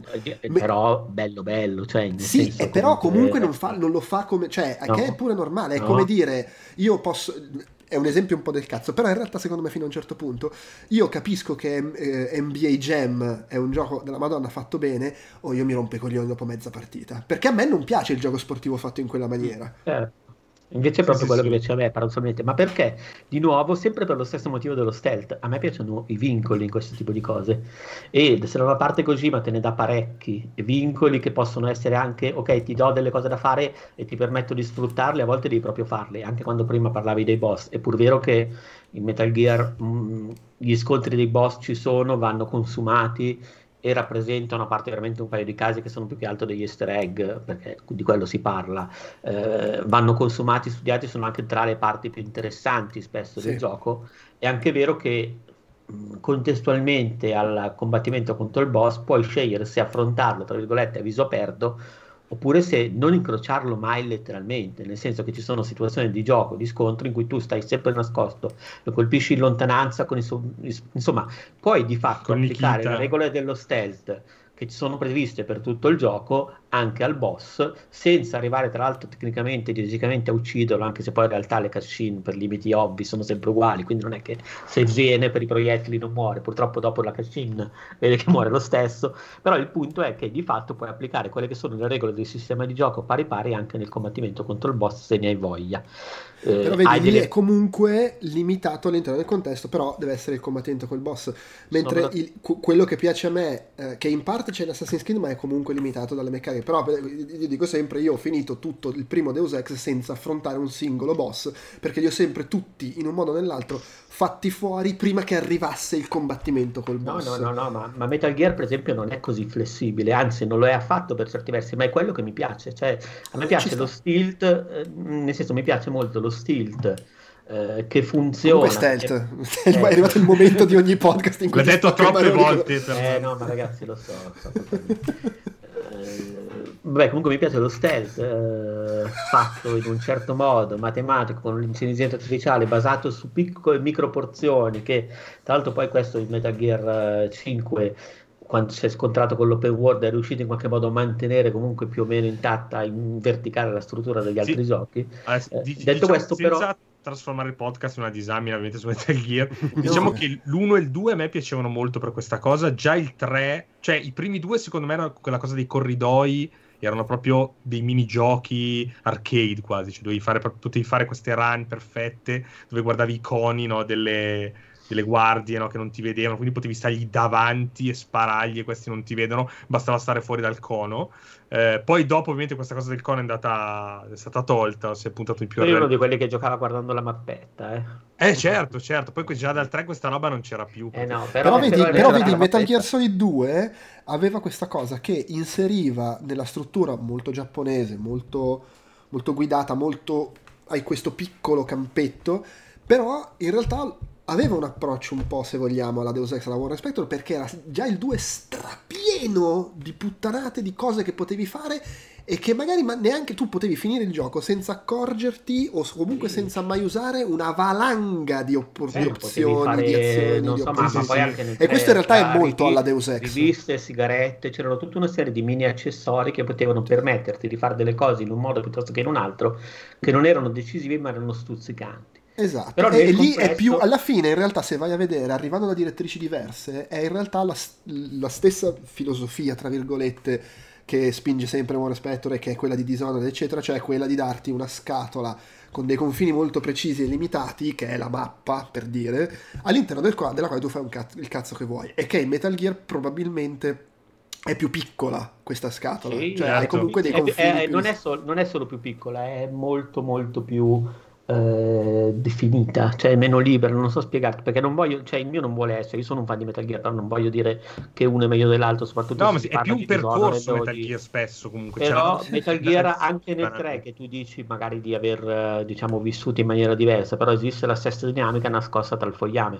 Certo. La stessa cosa c'è, addirittura l'hanno ripresa in, nell'ultimo tasto base, veramente quasi proprio una roba del genere, infatti poi mi sono letto le interviste eh, a Neil Druckmann che diceva che lui era un fan di così, di qua e di là. Però vabbè, al di là di questo, il problema mio con Assassin's Creed, tornando un po' a bomba, era che eh, molte delle cose che potevi fare, che erano interessanti e che sarebbero state divertenti, io ora come allora, eh, ma soprattutto allora che l'ho giocato in maniera molto più intensa, eh, non sentivo il bisogno di farle. Non sentivo il bisogno di farle, finivo per ripetere sempre le stesse routine che mi davano comunque lo stesso risultato e non mi veniva voglia di sfruttare la componente stealth Uh, stealth, stealth, aiutatemi. Non, stealth, stealth, stealth, mi raccomando la, la, lingua fra i denti, stealth. So. eh, in maniera eh, soddisfacente. Mi sembrava tutto molto, mh, mm, come si può sì. dire, approssimativo da quel punto di vista. E qui però Così... ti, do la, la, le, ti, ti, ti, rispondo alla stessa cosa che ti ho risposto quando me lo dicevi l'altro giorno. Secondo me si torna alla sensibilità personale perché io ricordo chiaramente che all'epoca di Metal Gear Solid 2, eh, Schools, nella redazione di PSM, mi disse questa. Io, io, rimasi abbastanza allibito, però lui mi disse questa stessa cosa di Metal Gear Solid 2, cioè è strapieno di cose che puoi fare, ma non ti fa mai venire voglia di farle, quindi vai dritto e fai sempre le stesse due cose. E però io, eh, me, io que- non era la mia esperienza con Metal Gear Solid 2, quindi evidentemente è proprio una questione di linguaggio che parla il gioco che tu puoi o meno percepire a seconda di come ti trovi. E, e del resto io qui in Assassin's Creed ho apprezzato le tante opzioni, però effettivamente poi anch'io ho finito per fare spesso le stesse cose. Lì secondo me anche per limite mio nell'appre- nell'apprezzare gli open world, nel senso che io vengo in un certo senso respinto dall'open world e quindi tendo a focalizzarmi ancora di più sull'andare dritto verso l'obiettivo, mentre in un uh-huh. gioco meno open world mi viene più voglia di pasticciare in giro e di sperimentare. Per me era anche una questione delle singole circostanze, tipo eh, il nascondersi tra la folla, l'approfittare delle panchine, erano, tut- nascond- cioè, erano tutte cose che mi sembravano gestite in maniera un po' sciocca. Tra l'altro, mh, la mia sembra una crociata contro Assassin's Creed, ma in Beh, realtà sei un templare. esemplare, ma in realtà eh, il primo mi ha lasciato un grandissimo senso proprio di mh, una percezione di vuoto, cioè era un enorme spazio vuoto per quanto lo ricordo, per come lo, lo, lo sperimentai all'epoca, sì facevi le cose, facevi questo così, ma, era, ma era, mh, mi dava veramente una, un'idea di non so come dire, un'occasione sprecata. Il 2 invece, che è stato quello che ho giocato e che ricordo con più piacere, il primo di essere auditore, il 2 secondo me riprendeva più o meno le stesse meccaniche del primo Assassin's Creed, perché ne era comunque una diretta affiliazione, al di là poi del contesto e di tutto il resto. Però secondo me riusciva a essere molto più efficiente sul piano del, degli stimoli forniti al giocatore. Sì, ma per quello che dicevamo prima, perché il 2 alla fine con, si trasforma in un clone di GTA nel Rinascimento eh, e abbandona un pochino quelle che sono le caratteristiche più forti di, de, del primo Assassin's Creed. Cioè, ad esempio, la faccenda eh, che a me è anche stata un po' sulle balle dell'indagine fatta in quella maniera così meccanica se invece di eliminarla del tutto l'avessero implementata in una maniera un pochino diversa, magari dandomi delle opzioni, ma banalmente la lista delle cose da fare nella, nella missioncina prima di andare ad ammazzare il tizio, magari sarebbe stato un po' diverso. Sai, sai tu, cos'è tu anche? Non, ti, non sei andato d'accordo ti... col 2, quindi... Io sono andato molto d'accordo col 2, però rigiocando l'1 adesso... In realtà, cioè, la massa ovviamente sì. poi è andata molto d'accordo. ma, ma, ma, ma io, cosa? io, io, io ricordo che per esempio le cose anche... stealth del primo lì nel 2 finivo per farle, per scegliere di farle, a volte aveva senso. Perché era per più cui... divertente. Era più divertente. Ma mm, vedi, e, e, io stesso, tra l'altro, non, non, sono un fan di vari GTA, io stesso con l'open world ho diversi problemi. E un problema non solo di pronuncia. Un problema dell'uno, secondo me, tu dici, ti, dammi tutte le, le, le missioni in fila io approvo questa tua proposta, però in realtà secondo me c'è anche il fatto che eh, sembra quasi che non ci abbia voglia che tu le fai tutte, perché tu arrivi lì, eh, sali su una torre, sblocchi le, le tre missioni ne- obbligatorie, una volta esatto. che le hai fatte non è che ti sblocca le altre e ti no, dice oh, se vuoi falle. direttamente... no, cioè tu, tu, per sbloccarle devi metterti ad arrampicarti su altre torri finché non trovi quella che ti sblocca altre missioni cioè è una rottura di coglioni quella. Se invece io, a me mi va anche bene che tu inizialmente me ne dai solo tre perché vuoi circoscrivere un attimo però poi da, mostrami subito che ce ne sono altre invece di dirmi devi pure andartele a cercare sulla mappa le altre. A quel punto è ovvio che dici ah fanculo vado a far fuori il tizio. Io ricordo gente che non si accorgeva leggeva, cioè che non, era, non, non aveva questa cosa del dire ah la torre mi sblocca, cioè semplicemente diceva boh il gioco mi dice che posso andare a ucciderlo, vado, poi tu gli dicevi ah lo sai che se sbloccavi la torre poi facevi ah non lo sapevo, cioè no, anche, eh, eh, anche all'epoca, all'epoca, l'avevo proprio spolpato, mi ero fatto, non, non, ero arrivato a prendere le bandierine, quelle fettenzie lì però, cioè, all'epoca beh, era il, il gioco comunque te lo dice, ci sono altre, se vuoi puoi farne altre, però devi andartele a sbloccare, devi trovare. Eh, però a quel punto per me diventava doveroso. Primo, eh, chiaro, perché non è che avessi... avessi no, io, io, ma poi... 18 anni, eh, PS3, Assassin's Creed, cioè io dovevo farmelo durare, non so, due mesi questo gioco. Quindi io, cioè, era, era, proprio le bandierine. Oh, fare Beh, ma, ma, il problema era che se avevi, se avevi, PlayStation 3 e avevi voglia di giocare con la PlayStation 3 piuttosto che con altre console che avevi a casa, o già che, che a quel punto però consideravi subito obsolete perché non avevano, per tutta una serie di motivi eh, cioè, Assassin's Creed te lo devi far bastare. Che altro era uscito in quel periodo lì? No, eh, certo, certo, guarda, sì, ne dico sì. uno: Dead Space. Dead Space stesso periodo che è uscito nel 2008 eh... forse Dead Space no no no, no, 2007 un anno dopo ragazzi, però adesso state un po' esagerando cioè io non ho mai giocato a Assassin's Creed non è che mi mancasse la roba da giocare in quel momento no appunto, appunto. Eh, no beh, magari intendeva comunque eh, sì no se, se hai i gusti di merda di Peduzzi non c'era altro da giocare 2008 comunque Dead Space, l'anno dopo. L'anno dopo, Ah, l'anno dopo, no, me lo no, ricordo, no, ragazzi. no, Cioè, no, l'anno, l'anno dopo, 2008, era stato l'anno in cui era uscito il mondo, se non ricordo Mi male. ricordavo, li accavallavo totalmente le uscite di Assassin's Creed, Dead No, Space e, e io Mirror- ovviamente Ragazzi, no, avevo- però scusate, ovviamente avevo allora, altra no, no, roba da no, giocare. silenzio, però- silenzio, silenzio. 2007 ci sono. Allora, è vero che non, è- non sono tutti su PlayStation 3, però se sei uno che ha delle macchine da gioco, nel 2007 sono usciti BioShock, Modern Warfare, Crysis, Halo 3, Orange Box, Mass Effect, Super Mario Galaxy, eh, Metroid tr- Prime 3. eh, cioè, ma di che cazzo stiamo parlando? Eh, Il però- grosso eh, problema Stiamo parlando di giochi che non ha- cioè per esempio se io in quel periodo avevo PlayStation 3 e Wii, io capisco, su Wii potevo giocare all'ira di Dio se volevo. Avevi Eh. PlayStation 3, c'avevi BioShock, Modern Warfare, Bioshock è uscito Orange- dopo per PlayStation 3, non è uscito No. contemporaneamente. Eh no, Vabbè, è ok, uscito Modern prima Warfare, su Xbox. Eh, Per- eh, eh, eh, Orange è Box, uscito, è vero, uscito Mass su Effect era PC, solo Xbox. che l'avevo puntato perché ho detto ah finalmente magari un gioco dove riesco anche a fare un po' Vabbè, però comunque Mario Galaxy, Metroid Prime, Oh, il grazie pri- al cazzo, però sto dicendo su Guarda, PlayStation 3 Uncharted, Diciamo che- Uncharted, Uncharted Uncharted. Ah, Ecco, ragazzi, io avevo solo PS3, non avevo Wii, non avevo PC, non avevo Xbox, eh, quindi ero proprio... Quindi ho, preso, quindi ho preso tutte le 300 bandiere, per quello. Eh, sì, sì. Cioè, il punto era che se avevi No, comunque hai ragione, cioè, è ovvio, ovviamente... Poi gio- giocare a PlayStation 3 ti andava a giocare a lei, non è che ci fosse No, tutto. Sto Poi dicendo, aspetta, aspetta, Peduzzi ovviamente era già nobile sul suo castello sul lago di Como. Io, se avevo preso Assassin's Creed, avevo speso 80 euro, ma io per due mesi proprio non potevo quello quello chiedere discorso, chiaro, soldi. sì. Cioè, capito? C'era anche quella cosa del fatto che non potevo letteralmente. Comunque la, la cosa fantastica è che- che uno dei giochi più belli di quell'anno è God of War 2 per PlayStation.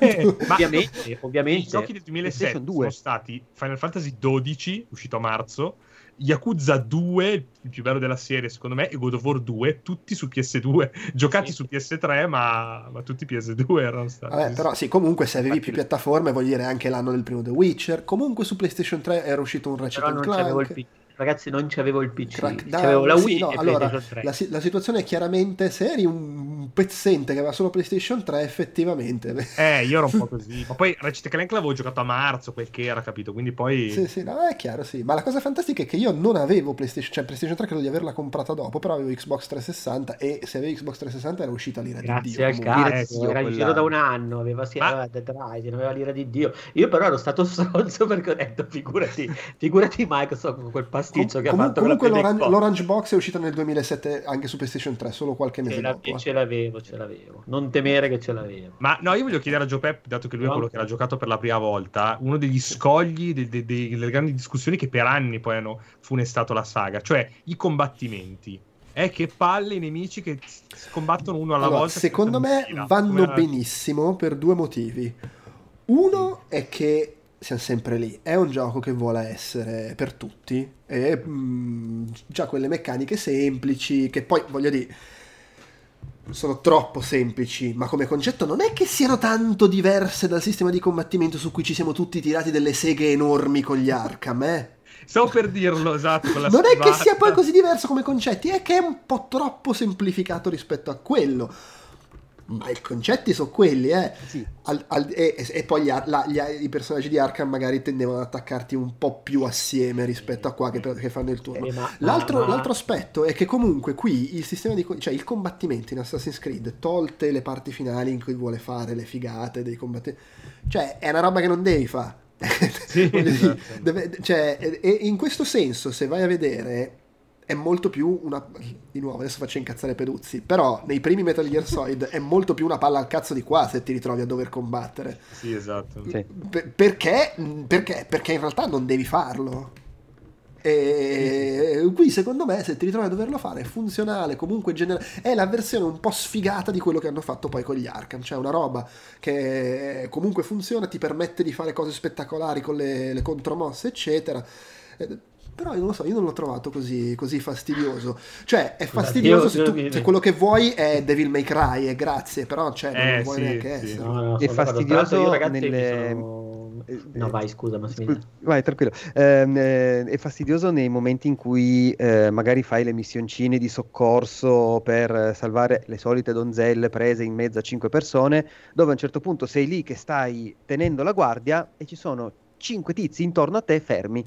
Ma proprio immobili, Sì, ovviamente. fino a che sì. uno eh, comincia a dare la sciabolata e tu fai Beh, la, però la anche lì in quel caso puoi anche darti una mossa tu, nel senso gli, fai il- gli rompi la guardia, gli fai una presa, cioè puoi Sì, anche sì, tu certo, entrare in azione. certo. Però devi diciamo stare che per forza c'è sempre fermo quel momento in cui magari stai prendendo un attimo le misure e sono effettivamente tutti immobili. Sì, in sì, sì, no, Arkham è, è- è vero. Se- secondo me questo ri- rientra però su un discorso più ampio del gioco, ovvero il fatto che è un gioco che secondo me le, le sue cose peggiori vengono fuori quando emerge in maniera più forte la frizione che ha fra il suo volerci mettere delle cose un po' più particolari, un po' più libere, un po' più guarda quante opzioni ti do all'interno di una gabbia che è quella del gioco che vuole essere super leggibile, super per tutti e quindi anche che ti guida per mano, eccetera. Ci sono dei momenti in cui quest- quest- quest- queste due anime che, che fanno a testate funzionano e dei momenti in cui vengono fuori le cose un po' più pallose, il- i, i momenti in cui il- l'elemento stealth, il fatto che ti scopro diventa invece di una roba carina una rottura di coglioni perché ti metti Sì. le Madonna, ma poi quanto cazzo fare. duravano quei maledetti, mamma mia, poi, ma poi il tempo, ma soprattutto, ecco, un'altra cosa, una cosa che non, non mi piaceva era la gestione dei tempi morti, cioè il fatto che ad esempio se di nuovo in Metal Gear stavi aspettando lo stronzo, anche solo nel 4, che, che- che poi da molti è considerato quello un po' più debole del- di quel filone, di quel primo filone, eh, dove- cioè io avevo la tensione, ho detto cosa faccio adesso, aspetto una pulsazione così, era tempo in qualche modo giocato, anche se in maniera inattiva. Io invece mi ricordo in Assassin's Creed grandissime attese e rotture di coglioni nascosto mentre facevo Sì. altro, aspettare Ma, che ma infatti in quello le missioncine più carine sono quelle del- degli ultimi capitoli perché sono quelle in cui sono pensate per metterti un po' più i bastoni fra le ruote. Cioè l'esempio che facevo prima ci sono delle missioni e questo non lo fa nella prima metà di gioco in cui tu stai seguendo uno in modalità stealth oppure stai correndo perché c'è l'obiettivo a tempo e ci sono piazzate in maniera strategica le guardie che ti fanno scoprire e quindi ti fanno fallire la missione o ti mettono i bastoni fra le ruote lì riesci a crearti una tensione che la prima metà di gioco non ti crea perché ha molto meno, per una questione immagino di crescita della difficoltà, questa voglia di metterti i bastoni fra le ruote. Sì, sì, sì. Comunque ragazzi nel frattempo off topic sono andato a vedere i giochi, i giochi che, che giocavo assieme a Creed erano Folklore e, e Call of Duty 4, incredibile. Eh, ma del resto, cioè, ragazzi, probabilmente questo è anche il motivo per cui, eh, come si dice, Assassin's Creed ha avuto quel successo. Cioè, il- al lancio Xbox 360 ha finito per conquistare un mercato pari a quello di PlayStation 3, anche un po' sulla distanza. Al lancio, ovviamente, PlayStation 3 andava- l'ha comprato un sacco di gente perché si arrivava da PlayStation 2, console più venduta della storia. Certo. E, No, e- Era il contrario. cioè, Perché, per- è perché PlayStation 3 costava 700 euro Sì. No, vero, è all'inizio questa e cosa, costava sì. un botto. PlayStation 3 ha recuperato il gap da Uncharted 2 in poi, da quando si è Ah, piazzata vedi. sui 299 e da lì ha incominciato Io, a io, io, io, io l'ho 2010, presa, io l'ho presa nel, Sai cosa? nell'ottobre, Beh, dopo io- lancio costava ancora che- 499. Sai, sai qual è il problema? È che io stavo parlando dell'Italia. Eh, sì. in Italia Io- No, no, cazzo. guarda, lo, io posso io dire in no, prima no, linea. 3 per quello, eh. Cioè, L'ho preso in prima linea perché, eh, perché all'epoca eh, lavoravo in un reparto videogiochi, quindi li vendevo e eh, devo dire che all'epoca le 360 le buttavo fuori veramente a carrettate, soprattutto sotto Natale, soprattutto con l'uscita di Assassin's Creed, Bioshock, Halo, eh, perché avevo iniziato a lavorare proprio in quell'anno lì. Ehm, PlayStation 3 era una faticaccia perché non c'erano giochi. Sì, ma non, non discuto, però io anche nel mio parlare con i distributori, comunque la, la filastrocca, anche in tutti gli anni in cui Xbox 360 a livello mondiale era la, la piattaforma di riferimento, la filastrocca era non vendiamo un cazzo su Xbox, vendiamo tutto su PlayStation. Strano.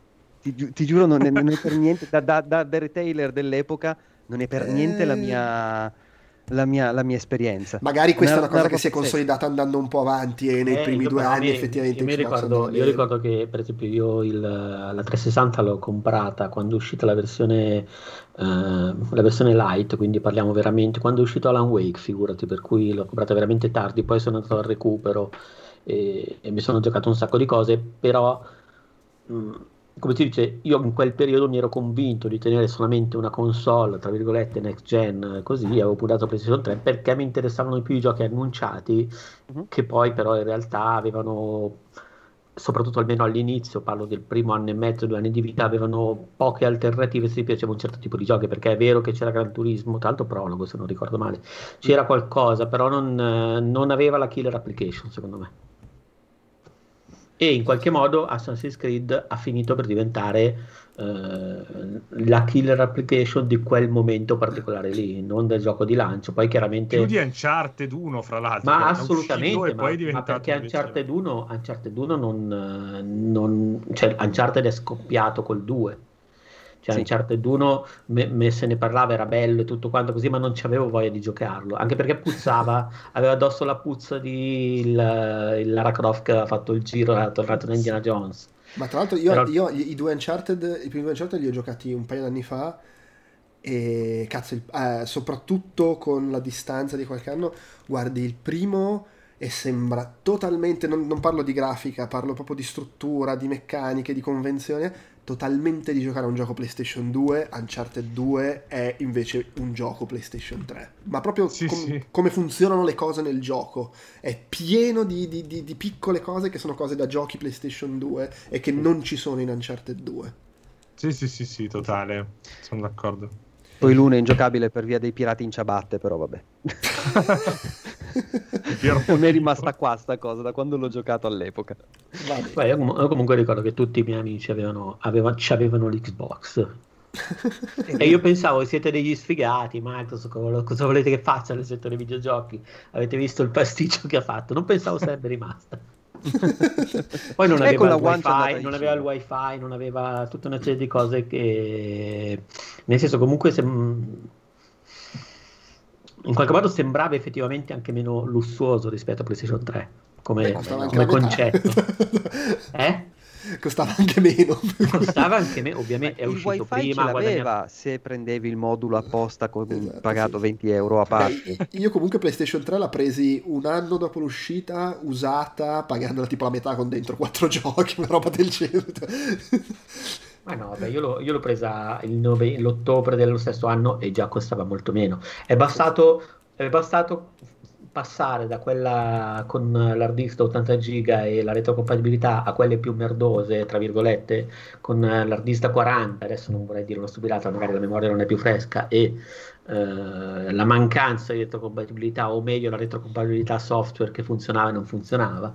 Solo PS1, solo PS1. Esatto, esatto, E a quel punto però era già scesa di pezzo parecchio, nel senso, eh, era anche una macchina quei, quei soldi per comprare... Diversa, eh io ho speso quei soldi per comprare usata la, la FAT eh. Però io in, in quel no, punto lì... Io, io, arrivai a marzo invece proprio con il, il 700 e qualcosa euro in mano eh, per, con, per, prendere PS3. Eh, eh, Genji The Days of the Blades, ma Genji 2 Madonna e uh, così la Motorstorm. Motorstorm. Oh, però Motorstorm. dico non me ne fregava niente di Motostorm, però il GameStop faceva questa cosa che ti ridava obbligatoriamente dentro. C'era questa cosa della vallata che ti veniva all'inizio fatta vedere, quindi vabbè c'era l'HD, c'era la, la mia prima sì, TV sì, HD. Era, era me, Poi ovviamente perché... basta, dopo, dopo, un anno già era roba, però... Però a quel vabbè. punto era, era seccante. Resta il fatto che anche in virtù del momento eh, Assassin's Creed aveva una appeal della Madonna. Sì, sì, sì, sì, sì, sì. Va bene ragazzi, mi sembra che tutta questa frotta di divagazioni eh, segna il fatto che abbiamo esaurito l'argomento, peraltro cioè, non è possibile. ho, detto, ho detto qualcosa tranquilla, in genere questo podcast dura un'oretta, figa, siamo riusciti a fare quasi due ore su Assassin's Creed, che io mi aspettavo Assassin's Creed, faticheremo a fare un'ora perché ci saranno quelli che dicono è una palla. Ma no, io secondo me era, era uno, cioè in realtà era, è, è, è una delle cose su cui viene più mi immagino più divagazioni. Cioè, infatti, Beh, ma infatti è quello, cioè abbiamo fatto quasi due ore perché ci siamo messi a parlare. Eh, ma perché era proprio un, nel senso... Comunque nel 2027 prepariamoci al, al remake di Assassin's Creed per i vent'anni di, di Assassin's Creed 1. Ubisoft fa il remake e lo faranno ah, identico. Pensavo stessi per dire nel 2027 prepariamoci al Retro Outcast in cui il Maderna giocherà per la prima volta a Bloodborne. Mamma mia, cosa... io sono, cioè, io divento Walone con Bloodborne, quindi... quindi non lo facciamo. no, io ti giuro, eh, mentre c'era Peduzzi che diceva delle cose, io ero su Facebook un attimo a scrivere a Stefania Sperandio, che l'ha finito da poco, non, come non lo vuoi più giocare? Devi platinarlo. Ho attaccato Walone, cioè sta facendo una guerra.